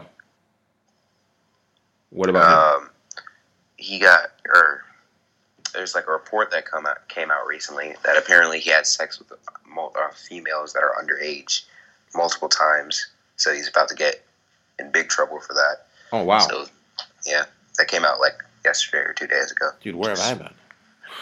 wow. Um, jeez.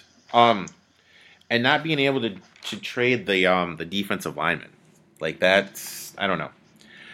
Um, so now we're gonna go, and I'm gonna tell you right now, like I've told some people, I have this team locked in at 27 to one to win it all. I love what Indianapolis is doing, how they're building it, and everything. They drafted Michael Pittman, and the main thing with the Pittman thing now is T.Y. Hilton is going to move to the slot. So he's going to be working the underneath now with Pittman on the outside. The other outside will be um, Parris Campbell. And then you move Hilton to the slot inside where he's going to have a huge matchup against these weaker cornerbacks and work in the underneath with Rivers as a quarterback and Rivers can't throw it down the down the field anymore. I mean, I love Jonathan Taylor. I did my fantasy football rankings. I have him top 10. I think I bye bye Marlon Mack. I love Jonathan Taylor, especially running behind arguably the best offensive line in the game. And then um, Blackmon, he he just fell just because of the injuries. I mean, so the the only weakness in the Colts second, the only weakness in the Colts defense was the back four, and so you get him. That's an immediate upgrade. I'm not a Jacob Eason guy, but if you read Eason's scouting report and Rivers' scouting report, it's basically the same thing. And I think Rivers will be willing to help out more than an Aaron Rodgers type. So it's a perfect landing spot for Eason. Um, and then they got Isaiah Rogers from UMass. He he was responsible for 15 turnovers. So I mean, I I love what this team is doing. They got another big um, wide receiver, Dezmon, um, the kid from Washington State, home I'm Oh, on his name. Patmon. Yeah, another big wide receiver. So they're getting big wide receivers that Philip Rivers like likes to throw to on the outside. Improve the running game, improve the secondary. Got their backup quarterback who could obviously develop maybe to the quarterback to the future. I love what they're doing in Indianapolis, and I think they're one of the most under the radar teams in the NFL right now. I gave them an A minus. Well, um, I'll start with my grade first. I gave them B, Okay. but I I'm not as high on Pittman as I feel like some other people are. Mm-hmm. I still like the pick though, Mm-hmm. um, because Indy doesn't have that big bodied wide receiver like you said, and then this is going to make things easier on Hilton um, by him transferring to the slot. Uh, Pittman, I see him being like um, Mike Williams last year for the Chargers. Like he's going to be an impact on that offense. Jonathan Taylor, like you said, um, I have him as a top ten running back in fantasy. I'm definitely going to pick him up. Um, him behind that O line, he's going to be top ten in rushing Oh, if they give him the ball. Like if they don't split carries with Mack, he's going to be top ten in rushing, and he has legit superstar potential. Um, so I love that pick. Blackmon, it seemed like a pick or, or around early for me personally, and also I don't know how he fits next to Malik Hooker because I feel like Malik Hooker is a great free safety. Um, they don't really play with like two deep safeties too often. Uh-huh. Um, so I feel like one of their ta- skill sets is going to be wasted, I guess, if one of them has to transfer to uh, strong safety. But I guess they could play Blackmon as a slot corner, but I also feel like he's not best there. Um, so that's a little bit why I ding them. Eason, I graded Fromm higher, or I would have liked if they would have traded up a little bit to grab Love, you know, in the first Yeah. round. Um, but I can't think of a more ideal landing spot for a young QB than Indianapolis. I mean, great front office, great O line. You drafted a running back for the future, solid defense. So Eason's going to have everything in his favor to succeed. So I like that pick, and I feel like, like you mentioned, him and Rivers are very similar people coming out. So, um, yeah, I like that pick. And even them- if Rivers yeah. gets hurt, they have Jacoby Brissett, so Eason won't be rushed in to having to play. Yeah, so like, I feel like the Colts are a good bet for next year. yeah. I- Definitely to win the South, but also to contend as a dark horse contender. now we get to the worst GM in the history of pro football, Billy O'Brien and the Texans. And I mean, this draft, another draft I wasn't that a big fan of. I I, I like the D lineman from TCU they got in the first round. Um what Blacklock because he's Yeah. gonna be able to replace Reader. So I like that pick. That pick made sense to me. I understood it and I was like, okay, off to a good start here. But then they got Greenard. And Greenard was supposed to be traded to the Lions, but Quinn backed out. So now you got a guy that you don't even want on your team on your team. And then they drafted Charlie Heck, the offensive tackle from UN, UNC, who great, he's going to be starting in 2 years, but I mean, you have way more needs than taking a developmental tackle in the 4th round. And then you got John Reid, who Texas plays mainly man coverage, and you drafted a cornerback that only plays zone coverage in college. You know, so like I gave him an F, and I I just think O'Brien's way over his head, and they're completely wasting um Watson. I've said numerous times, as soon as Bill O'Brien is fired, that next year I'm going to bet the Texans to win the Super Bowl, just because I can look at a guy and I can tell you if they have it, and I I could tell as soon as Watson was a freshman at Clemson, he had it, and like I th- this kid is a Super Bowl winning quarterback. He just is being held back by Bill O'Brien. I, I gave the Texans an F, and I I just can't believe they're wasting Watson. What what did you think? Yeah, I got a feel for Deshaun Watson. I'm such a big fan of his. But they're doing everything in their power to make it hard on him. Uh, for so long, they didn't have a good old line. At least they got Tunsil recently. Um, their wide receivers are very limited outside of Hopkins, and I know they just traded him. So they're just really setting him up to fail. Um, Blacklock, I like the pick. Made sense. I had it. That's where I had him in terms of value. They needed to replace Reader, so that was a good pick. But then every other pick after that, like Greenard, like you said, I didn't know that they didn't even want him per se, but I felt like that was still too early. I don't really see him as an impact player for that defense. Um, Charlie Heck, he was a seventh round grade in my opinion. He, uh, John Reid, like, it's still too early for him, even though I know he went late. Like, I just didn't like their draft at all. I mean, I like Blacklock a lot, but Yeah, That's it. That's the only player that makes sense. Like everyone else is just mm. so. I what- gave them a D. Okay. All right. So now let's go to another team. I actually locked this team in at 35 to 1 to win it all, the Pittsburgh Steelers. Um, a couple things stuck out to me in this draft. Number one, Maryland football is awful, and they drafted two players from Maryland. Number two, I love Claypool, and allowing having Claypool come in, I think that's going to move Juju to the slot, which is going to be great for him.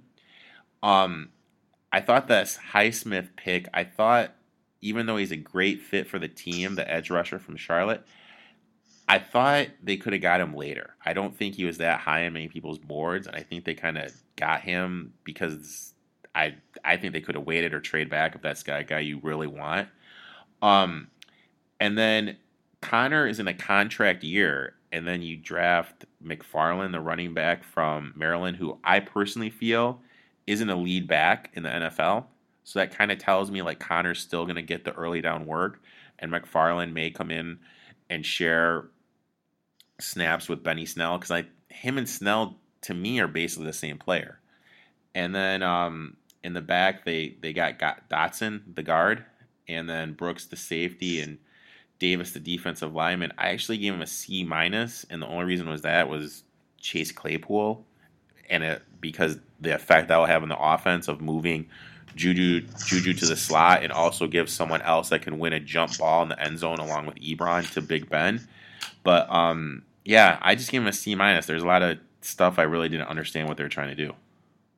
Uh, yeah. Um, Claypool, I don't really believe in him like others. Like I don't think he has the cons- the hips to consistently get open mm-hmm.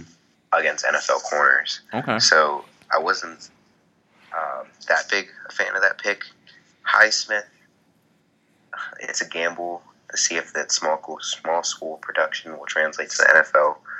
But I mean, he's got good edge rushers he can learn behind, I guess. Yeah. Um, McFarland, I had the same notes as you. I just feel like he's a change of pace back. Yeah. He's never going to be a lead back. He's explosive, may give you some good plays, but Can't be the bell cow. yeah, he, he won't be the bell cow. So I, I don't know what they do next year. I don't think they'll pay James Conner. So, um, But in Yeah, my world, just- like nothing motivates people more than money in the fantasy world. And you have Conner in a contract year, I think he's gonna ball out. I could see that, especially with Big Ben's health um, waning or just being up in the air for so long. They may feed him a lot and say, go to work Yeah. and try to use as much as they can out of him this year. I can see Mhm. that. Um, but yeah, overall, I was just underwhelmed by their draft class, so I just gave it a D plus. Okay. All right. I gave him a C minus. Okay. So now we're gonna get to one of the teams I hate the most in the NFL, and it upsets me that I have to give them such a high grade, the Cleveland Browns, because I'm not a Cleveland Browns guy. I'm not a Baker Mayfield guy, but they did a damn good job. Like I'll give credit where credit was due. Their big issue last year was the offensive line, and then they added Jedrick Willis from Alabama. So a weakness last year because of Willis and signing Conklin is a strength, and that's going to help Mayfield because Mayfield really struggled last year. Then you got your boy Delpit, the safety, who's going to fill in that Peppers role because they never really replaced Peppers in the in the OBJ trade. Then they got the good defensive lineman Elliott in the third. Um, I like him. Nick Harris from Washington, the center, he played all over the line at Washington. So he's very versatile offensive lineman that can come in as a solid backup to build depth. Um, Jacob Phillips, excuse me, I forgot him. They got him in the third round. Um, another guy helped the linebacker core. I think he can contribute next year. I thought the Harrison Bryant one was a little interesting to me. At first, I was like, okay, they're probably going to trade Njoku, but then they just extended Njoku. So now you have Bryant, Njoku, and Austin Hooper. So I really think they're still going to move Njoku. Um, and then they pos- possibly got the steal of the draft, Peoples Jones in the sixth round. And O'Shea was the offensive coordinator for the Dolphins last year, and he's the one who was responsible for getting DeVante Parker to take that big leap like he did last year. And if Uh-huh. Jones can respond to any coaching at all, I think he's going to take a big leap because the when I have my notes about Jones, the first thing I wrote down was underdeveloped. I really didn't think he developed at Michigan, and if he can take to the coaching, I think they got him a possible star in the in the sixth round. Yeah, I I love this Cleveland Browns draft class. They're one of the, the few teams that I gave an A plus. I Like, gave I him, thought it I gave an A minus just because of my hate for Cleveland. Uh, but yeah, the only thing I'll say about Wills is he's going to have to learn how to switch to left tackle, which is going to be a learning curve. But like you said, the weakness of last year became a strength between Conklin and Wills. Um, Del Pitt, I don't care what anyone says. To me, he uh, he's a top fifteen talent. That's your boy, Like, I man. That's your boy. Um, he was my defensive tackle three behind Kinlaw. I mean, behind Brook or Brown and Kinlaw. So that was a great pick. I didn't love the Phillips pick, but their final three picks made up for it to me. Um, Harrison Bryant, I didn't think they really needed a tight end, but I hey, like he was a good value, so it doesn't hurt, and you can move on from Njoku. Um, Nick Harris, like you said, versatile interior offensive lineman. They can use him anywhere along that offensive line. And I think he fits Stefanski's offense. Um, and then Donovan Peoples Jones, steal, sixth round. Like people were talking about him in the second round, and I was like, I don't know about all that. But he's one of those guys that I feel will benefit from good QB play, which he didn't have at Michigan. Uh, Shea Patterson was very bad. Um, so to get him in the sixth round is huge and such a steal. So one of the best picks in the draft. So good job, Cleveland. My two biggest questions about Cleveland is now this is about the third time I've said that is when a quarterback doesn't take that step in the second year, and Baker obviously took that step backwards, is Baker going to be able to now succeed because now he has everything he needs in front of him? And if um, Stefanski can manage the room? Those are the two big mm-hmm. questions. Yeah. Now let's get on to the team that I am. I am high on this team. I said it last time. You have them low in your power, power rankings you put out last time. The Cincinnati Bengals. I think this team is going to win six games easily. Um, I look obviously Burrow the first pick. I'm not going to waste time on Burrow because we both like him. The second round, Tee Higgins fell to them, and the only reason Higgins fell was that draft day was awful at his, his pro day, excuse me, was awful. He can run all the routes in the route tree, high point a ball. You get to come in. You're not going to draw the number one DB because the number one DB will be on AJ Green. So he's not going to have to deal with that as a rookie. And plus, you can learn from AJ Green, which is great. And then their linebacking crop was awful last year. You get Wilson, Davis Davis Gaither from Appalachian State, and then they took a flyer on Markus Bailey from Purdue, who would have been drafted a lot higher if it wasn't for the ACL injury he had in the year. Um, so they're making a weakness, improving it. I wouldn't say it's a strength, but they're definitely getting yeah. some prospects that can help it. Uh, Kareem, the defensive end, I mean, I think he can be a situational um, pass rusher in the league. So I love that pick. And then they got the um, offensive tackle from Kansas, and plus you throw in Jonah Williams, who was a top rated tackle last year. They're getting players in Cincinnati. I gave them a B plus. I I could I could see Cincinnati winning the divi- winning the the North in three years. Oh yeah, I thought you were going to say next year. I was like, whoa, whoa, whoa. No, three years. Three years. Yeah, yeah. Um, I thought the same. I gave them B plus as well. Burrow clear A plus pick. Uh, round two, they drafted Tee Higgins, who I liked, but at first I was as I was going over my post draft thoughts, I dinged them for not taking a tackle. Then I look at the board and I feel like Tee Higgins is way better than any tackle that was on the board. So I'm mm-hmm. not going to ding that pick at all. He was a first round talent that fell in the second round. Um, like you said, their linebacker room was awful last year. Um, they addressed that by drafting three solid linebackers who can all tackle. Is, I thought they could have drafted like somewhere on the O line um, before the Kansas pick. Yeah, because I, I don't know. I, I don't feel too confident with Burrow being protected by Bobby Hart at right tackle, and then I that's the only thing that's brought their grade down a lot for me mm-hmm. by drafting two straight linebackers in the third and fourth. Um, but otherwise, it was a really good drive, really successful. Cincinnati should be excited and optimistic about this year. I mean, they're going to be a fun team to watch. Definitely a fun team to watch. Um, now we're going to get to the team, and I mean, I gave them an A, and they get an A every year, and it's to the point where it's like, you know, pissing everybody off. Um, the Baltimore Ravens. I mean, Jesus, dude. They get Patrick Queen, who both you and I were high on, just fall in their lap on the 28th pick and he's going to come in and he's going to replace C.J. Mosley, who I I felt like they never really replaced after he left to go to the Jets, which is a great pick.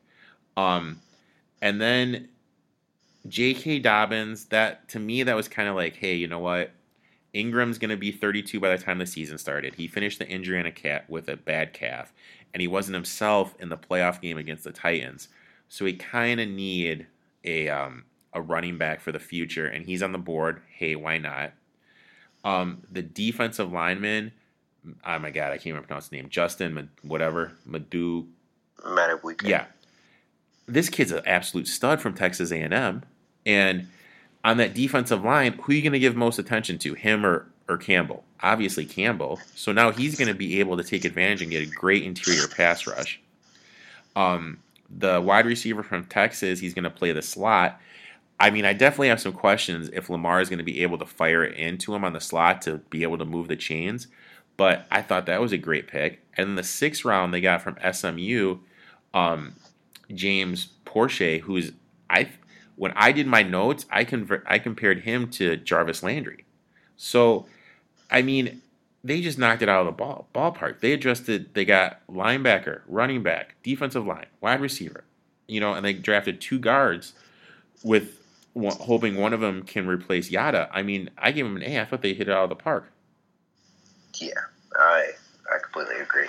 I give them an A plus. Uh, I thought they might have had the best draft in the entire draft. It amazes me every year how the Ravens have such a good draft. And every it's just year. like them sitting back and just uh, making do with what they have, but they're capitalizing on other people's incompetence, other GM's incompetence. Like they let people fall to them, and they have a great draft class every year. Like linebacker was the biggest need that they needed to address. We get Patrick Queen, who I think is going to be an All-Pro player eventually. Then round two, they have the foresight to see that Ingram's getting old and make their rushing attack even more dangerous with Dobbins. Um, Duvernay. It's funny you compared Proche uh, to Landry because I actually compared Duvernay to Landry in my notes. Um, I, I think a lot of people don't realize that the Ravens' offense doesn't really care who their outside wide receiver is. Mm. They more care about hitting people in the middle of the field, um, people who can block, um, and just create holes for that uh, running game. But yeah, Duvernay him running a crosser in the middle of the field, that's going to be way more dangerous than Willie Snead running that crossing route, you know? Yeah. Um, Malik Harrison, next to Patrick Queen, you got your linebacker duo for like the next 10 years. Like, he, he was already a good player on my board, but the Ravens, they know how to develop linebackers. So to have two of them, oh my gosh. Madubuike, just ridiculous pick. You know, he's going to develop on that D line. Mm-hmm. Um, it was just getting silly, like at that point, like the amount of stellar picks they were having in a row. And then Geno Stone, uh, high upside guy, love that pick. James Proche, he's better than most of their wide receivers on their roster, and he was like one of their latest picks. So I just love the Ravens draft in general. They hit another home run. Oh my god, it was great, and it, it's to the point. It's it just pisses me off because it's year after year. Um, so now we're going to our last conference, the AFC, and um, let's start with the Chargers. Now, I'll be honest, like as much I know I'm very anti Tua, but I'm also anti Herbert as well. Um, Herbert has this thing of being a big guy, physical, can throw the ball down the field. Oregon led the nation last year in screen game, screen passes Yeah. at 21%. If this guy is like such a big, wide, big down the field target, bar down the field thrower, why are they throwing so many screen passes? That just doesn't make sense to me. He misses way too many easy throws for me, very inaccurate, inaccurate ball sale. I'm just not a Herbert guy either. I I thought they should have I like traded out of it or or you know sure up um sure up the defense because both um Bosa and um Melvin Ingram are in the last year of their contract and they didn't address that in the draft. They traded up and they gave a lot away to get Kenneth Murray at the linebacker position. Jonathan Joshua Kelly is a little a little bigger than Austin Ekeler, but I don't see him as a lead back in the league, and I basically feel his future in the league is just that of Austin Ekeler. Um, I mean, I hated this Chargers draft until they got Hill, the slot wide receiver from Mm-hmm. Ohio State. Like, I gave him a D. I really thought it was a total whiff. Yeah, I gave them a D plus. Um, Herbert, in my mind, wasn't a first round pick, let alone a top six pick. Um, I would have, if I were them, I would have taken a tackle or Isaiah Simmons because imagine the defense with Isaiah Simmons and Derwin James, like the flexibility that offers you. With Bosa rushing the with, with Bosa rushing the quarterback. Yeah, that would just be insane. So that's what I would have done. Um, yeah, and then the Chargers don't have a good O line. Like I know they got Turner in a trade and signed Bryan Bulaga from the Packers, but that's still like I don't feel confident putting a young quarterback behind their O line, and especially since they have Tyrod Taylor. The worst thing that can do, which I feel like they it will happen next year, is they'll rush Herbert into it. Um, he'll play bad because of that O line not being ready, um, and it will just kill his confidence. I don't Yeah. think he'll recover. And the thing with this, it's the sixth pick, so if they miss on this pick, it's setting their franchise back years Yep. and I think they missed on it. So, um, Kenneth Murray, I like the player. He was a first round talent, in my opinion. But to trade up and grab him, I didn't feel like that was as necessary, especially giving up two uh, more picks to draft like a tackle, which they need to develop or something like that. Um, Joshua Kelly, um, I had a fifth round grade on him. They took him in the fourth. Uh, um, I don't see him as a lead back though. I think I actually like Ekeler. I know you're not a big big fan of him, Mhm. um, but yeah, I don't think he's an upgrade or anything like that. I loved Joe Reed and KJ Hill. I thought those were two excellent picks, but those that was pretty much it. Yeah, they just I don't know, like they're moving to that new stadium next year and I mean you're right. I could totally see them because they're moving to that new stadium, totally rushing Herbert in. So I just I don't know. I just not a fan of what the Chargers are doing. Now let's get to the Las Vegas Raiders. Um they were one of my day one losers. I actually actually where did, when you did your board of wide receivers, where'd you have Ruggs? I had Ruggs fourth, I had I, I had Ruggs ninth. ninth. Wow. Yeah. I mean, this is this is my thing on Ruggs. Is a he can't track the ball. So you have a you have a speed wide receiver on the outside who can't track a ball. He's not physical and he struggles to catch when the ball when the ball's in a tight space when another defender's there. And I I just I had Gandy Golden higher than him. Like I I I'm just not a Ruggs guy. And you have your pick of all these. You have Lamb, Jeudy, Ruggs, and you pick Ruggs. It it just was an awful pick in my eyes. And for everyone that's comparing him to Tyreek Hill, Tyreek Hill was drafted in the fifth round. Chiefs Yeah. didn't waste the first round pick on Tyreek Tyreek Hill. Hill's an anomaly. It's not like Yeah. every every speed guy is going to be Tyreek Hill. And then you drafted Arnette, and that's fine. If that's your guy, that's fine. I'm I'm fine with that. But no one was taking him in the first round. Flip and trade back and get some more get some more assets. You know what I mean? Like I didn't even have Arnette in my top ten of cornerbacks. Did you? He was ninth for me. Okay. All right, but still like why yeah, you, not. you you know what I mean? like pick. like like trade back for him. And then you get Bowden from Kentucky who can do running back, he can wildcat quarterback outside. Gruden, if Gruden's smart, he could have a little fun with him. But then you go back and draft another wide receiver in the third round who has questions about his big question is if he, he can separate on the line. The only pick like I really, really, really like or or is Muse in the third round. And I mean, I think they could have got him in the fourth round. They overpicked him too. So I gave the Raiders an F. I thought they did a terrible job. yeah, the Raiders. just watching their front office makes me mad because all right, Gruden clearly likes to run the ball and throw short passes, and he's got two QBs that are reluctant to throw deep. Both Derek Carr and Marcus Mariota don't throw deep. They that's not in their game plan. Um, so they have their pick of the litter of all the wide receivers, and they drafted a deep threat wide receiver. Like he's not going to return the value unless he turns into Tyreek Hill, which you can't just expect every player is going to turn into Tyreek Hill who has some speed on him, especially with two QBs that don't throw deep. Like it's just illogical um, to draft Henry Ruggs first. Um, then, yeah, like you said, they pick Arnette. Um, Arnette's a decent player, but yeah, like you said, no one was going to touch him. Um, so but if that's really your guy, that's that. fine. Just just trade back for him. You know what I mean? Yeah. Like, uh, uh, Yeah, so I didn't understand that pick. Then their next two of their next three picks are wide receivers, and Lynn Bowden. Um, I watched a lot of. I drove down and saw Kentucky play a lot. Um, he's a good player, but like he's a gadget wide receiver. You know, like he needs to go to a creative offense that will use him correctly. Like, and I don't think the Raiders are that um, with Jon Gruden. So that pick didn't make sense to me.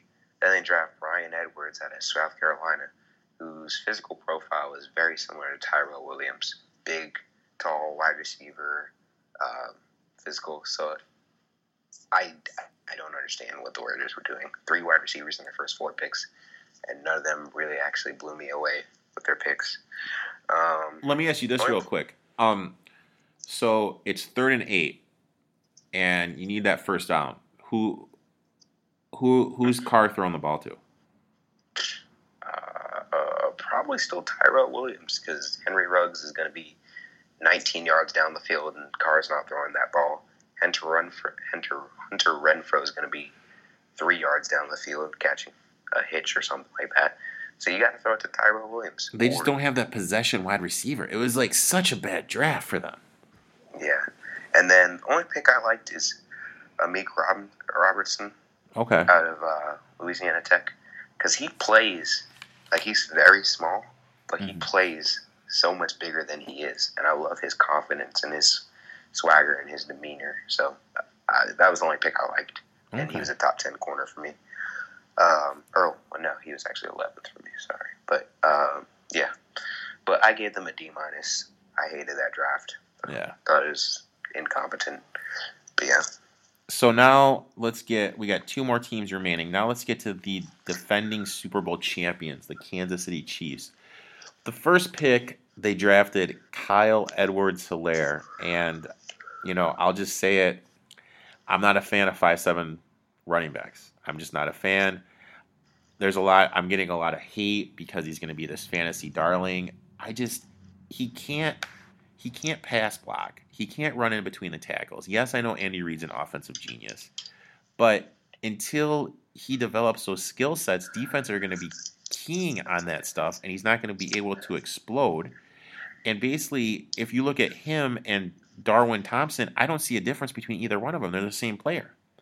Um, Willie Gay, Willie Gay, yeah, great pick. You know, he's going to be able to come in, help the help the linebackers right away. Um, and then Niang is just a developmental pick. I just I don't know. Like they lost Willie Fuller to the um, Redskins.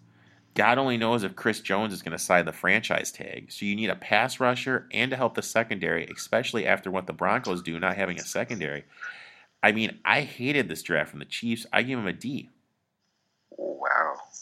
Um, I mine's very different, but I have a very different opinion of Clyde Edwards Helaire. Okay. To me, he reminds me of uh, Maurice Jones-Drew, um, like that small, muscly back that he might not be the most physical, but I just believe in him, especially with Andy Reid. Like I feel like he's just going to be a star in that Andy Reid offense. I liken him to Kareem Hunt. Like he'll be that Kareem Hunt that they were element that they were missing last year, make them even more dangerous. Yeah, I thought they could have gone somewhere else. Um, I thought corner was a bigger need, edge rusher, but I mean it'll make their offense even more dangerous. So I don't fault the pick too much. Round two, Willie Gay. I love that because he's a freakish athlete. Really helps their linebacking core. Um, he had some off-field concerns, but I think those um, will be in check with Kansas City's system they have in place and how they are as a franchise. Um, Niang, he's raw, very raw, project tackle. But I like that if he can turn out or pan out to something, then that's a positive for them. Um, and then other than that, a whole lot of nothing really. But I gave them an A minus just because I thought they nailed their two picks, and then I like Niang's upside, so Okay. Right. I gave them an A minus. Um, so now we're gonna get to another team, and the last team. I am very high on this team, and I actually think they're gonna win the West. They're gonna they're gonna challenge the um Wow. the Kansas City uh, Chiefs for it. The Denver Broncos, I gave them an A. They hit this. They hit this out of the ballpark. I mean, for them to get Jerry Jeudy, who's the best route runner in the whole class at 15, and not trade up is huge. Then you get a slot speedster in Hamler at the second round. Then you get a cornerback to replace Chris Harris, the guy Michael O from um, Iowa. Then you get, in my eyes, the best offensive lineman in the draft, the Cush, Cushenberry from LSU. And I mean, this is the thing with Cushenberry, and I get a lot of flack because I talk highly about him. But at LSU, they give you number 18 if you're like a captain. It's like Yeah. a big thing for them. And he got it this year, but he couldn't wear it because he was an offensive lineman.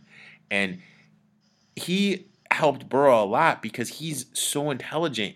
Like he was telling Burrow that first year when he played, um, what the zone, what the de- what the pass coverage was, and where the blitz is coming, and he's going to be able to come in and do that for Drew Lock. And he just gets overlooked because he's in the interior. And then you're able to get Albert O, the speedster tight end. Um, and don't forget the kid from Fresno State, Muti the guard. I actually had him as I think my third highest rated guard. I mean, they knocked this out of the park, and now you give Pat Shurmur, who's a great offensive coordinator. They have all these ways to beat you. You need a jump ball. They have Courtland Sutton. You need a guy to run a precise route to get into field goal range to end the half. They have Jerry Jeudy. You need the speedster big play in the slot. They got Hamler. You go 12 personnel with Albert Owen, Noah Fant on the out on, playing the tight ends with a mismatch against the linebackers.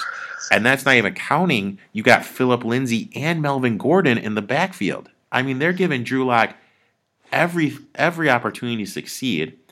And then the the um who's their coach? Vic Vic, I'm spacing on his last name. Fangio. Yeah, his defense plays. His his defense has been successful for multiple years in the NFL. His system works. I mean, Broncos are great and a serious contender. I feel that are getting overlooked. Yeah. Um, my thoughts on the Broncos. But coming into the draft, I was sort of cloudy on who I thought was going to come in second in the AFC West. I still feel like the Chiefs are going to win it. But I was like, uh, I sort of like the Chargers. Uh, the Raiders were pretty good last year. And then I like the Broncos upside.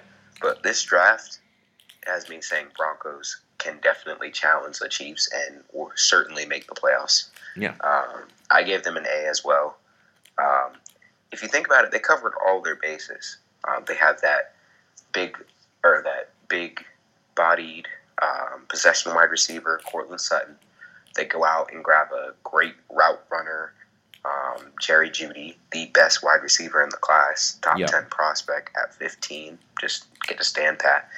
Then they double up on wide receiver in round two and get that speedy slot guy, like you said, um, for Drew Lock. And then um, they also get Albert O, which that's a complete luxury because he's sort of similar to Noah Fant, but it's just another weapon for Drew Lock to have. And one thing I like about this in general is, say Drew Lock doesn't have it this year, then you'll know, you'll know because Yeah. they're giving him every chance to succeed. Um, only pick I didn't really like is the Michael O pick. Um, Okay. I wasn't as big big on him, but like you said, Cushenberry, great player. He can start on that O line. He's, he's supremely intelligent. Um, so that was a great pick. Uh, the Muti pick, I think they took him in round six. Yeah, He had he might have the highest potential out of all interior offensive line prospects in this entire draft because his strength. Um, he was being looked at as a first round prospect before all these injury concerns, like put him down on the boards. But yeah, so that to get him in the sixth round, Denver just did it. Did They just hit a home run. I mean, yeah, they hit a home run. I mean, it was great. I mean, I, oh my god, like I'm, I'm just waiting. I'm just waiting until they say what number Cush is, and I'm definitely ordering that jersey. So, um, so in your eyes, what what team had the best draft? Um, the best draft. Uh, off the top of my head, the Ravens. Okay, and then what Um, what team had the worst draft? Uh, Raiders or Packers. Okay, those two. And then, what team do you feel improved themselves the most? On, let me look at some of my grades real quick. And the Bengals. Okay. I mean, that's a pretty simple one, but Yeah. Okay. So, what about you? Um, I felt the team that had the best draft, obviously, the Ravens. Team that had the worst draft, I'm gonna go with the Packers. Um, I think the Broncos improved themselves the most. I mean, I think they went from a borderline playoff team to where the season is considered a disappointment if they don't make the playoffs. Um, so I just want to say thanks, Sterling, for coming on. It's always great to have you come on, talk football with you, see where your head is. Um, you know, hopefully, when we finally know when the season is going to start, hopefully you can come on do a little season preview with me. That would be really great. Um, why don't you tell everyone where to find you on social media? Uh, all right. Yeah, thanks for having me again. But um, you can find me on Silver Star Sports. That's on Instagram at Silver Star underscore Sports. Um, I also have a Twitter. Don't really post too much on it, but I'm trying to get into it. Um, Oh, come on, Twitter- Twitter, handle real quick. Twitter's the best, man. You got to get on Twitter. I love, I love Twitter. Twitter, I love Twitter. I like Twitter too much. All right. Um, you can find me at ss underscore sport underscore. They didn't have Silver Star Sports, so I had to take that Okay. Twitter handle. Right. Um, but yeah, once again, thanks for having me on. I really enjoy this. Uh, great talking football with you. Oh yeah, and then you know definitely let's try to plan a um something right before the season starts. Yeah, I would love to do like some deep dives on teams and stuff like that, or break down a division. Oh yeah, we can definitely you know once we figure out when the season's going to start. I mean, we can definitely plan it from there. With all this COVID nineteen stuff, it's always a question mark.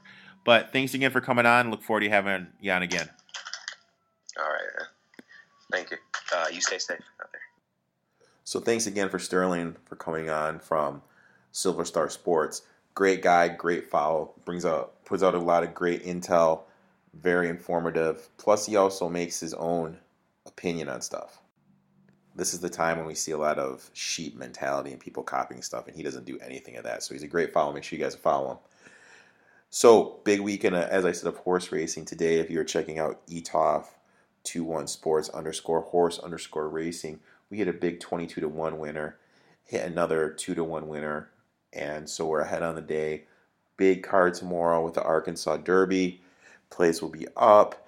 I will be back on Monday when I will give the recap of the weekend, and then also I'll be back next week on Friday when I will be giving out all my UFC plays. UFC is back, and it is going to be so good to have some stuff to bet on. Until then, everyone stay safe, stay inside, stay out of trouble, don't drink too much beer.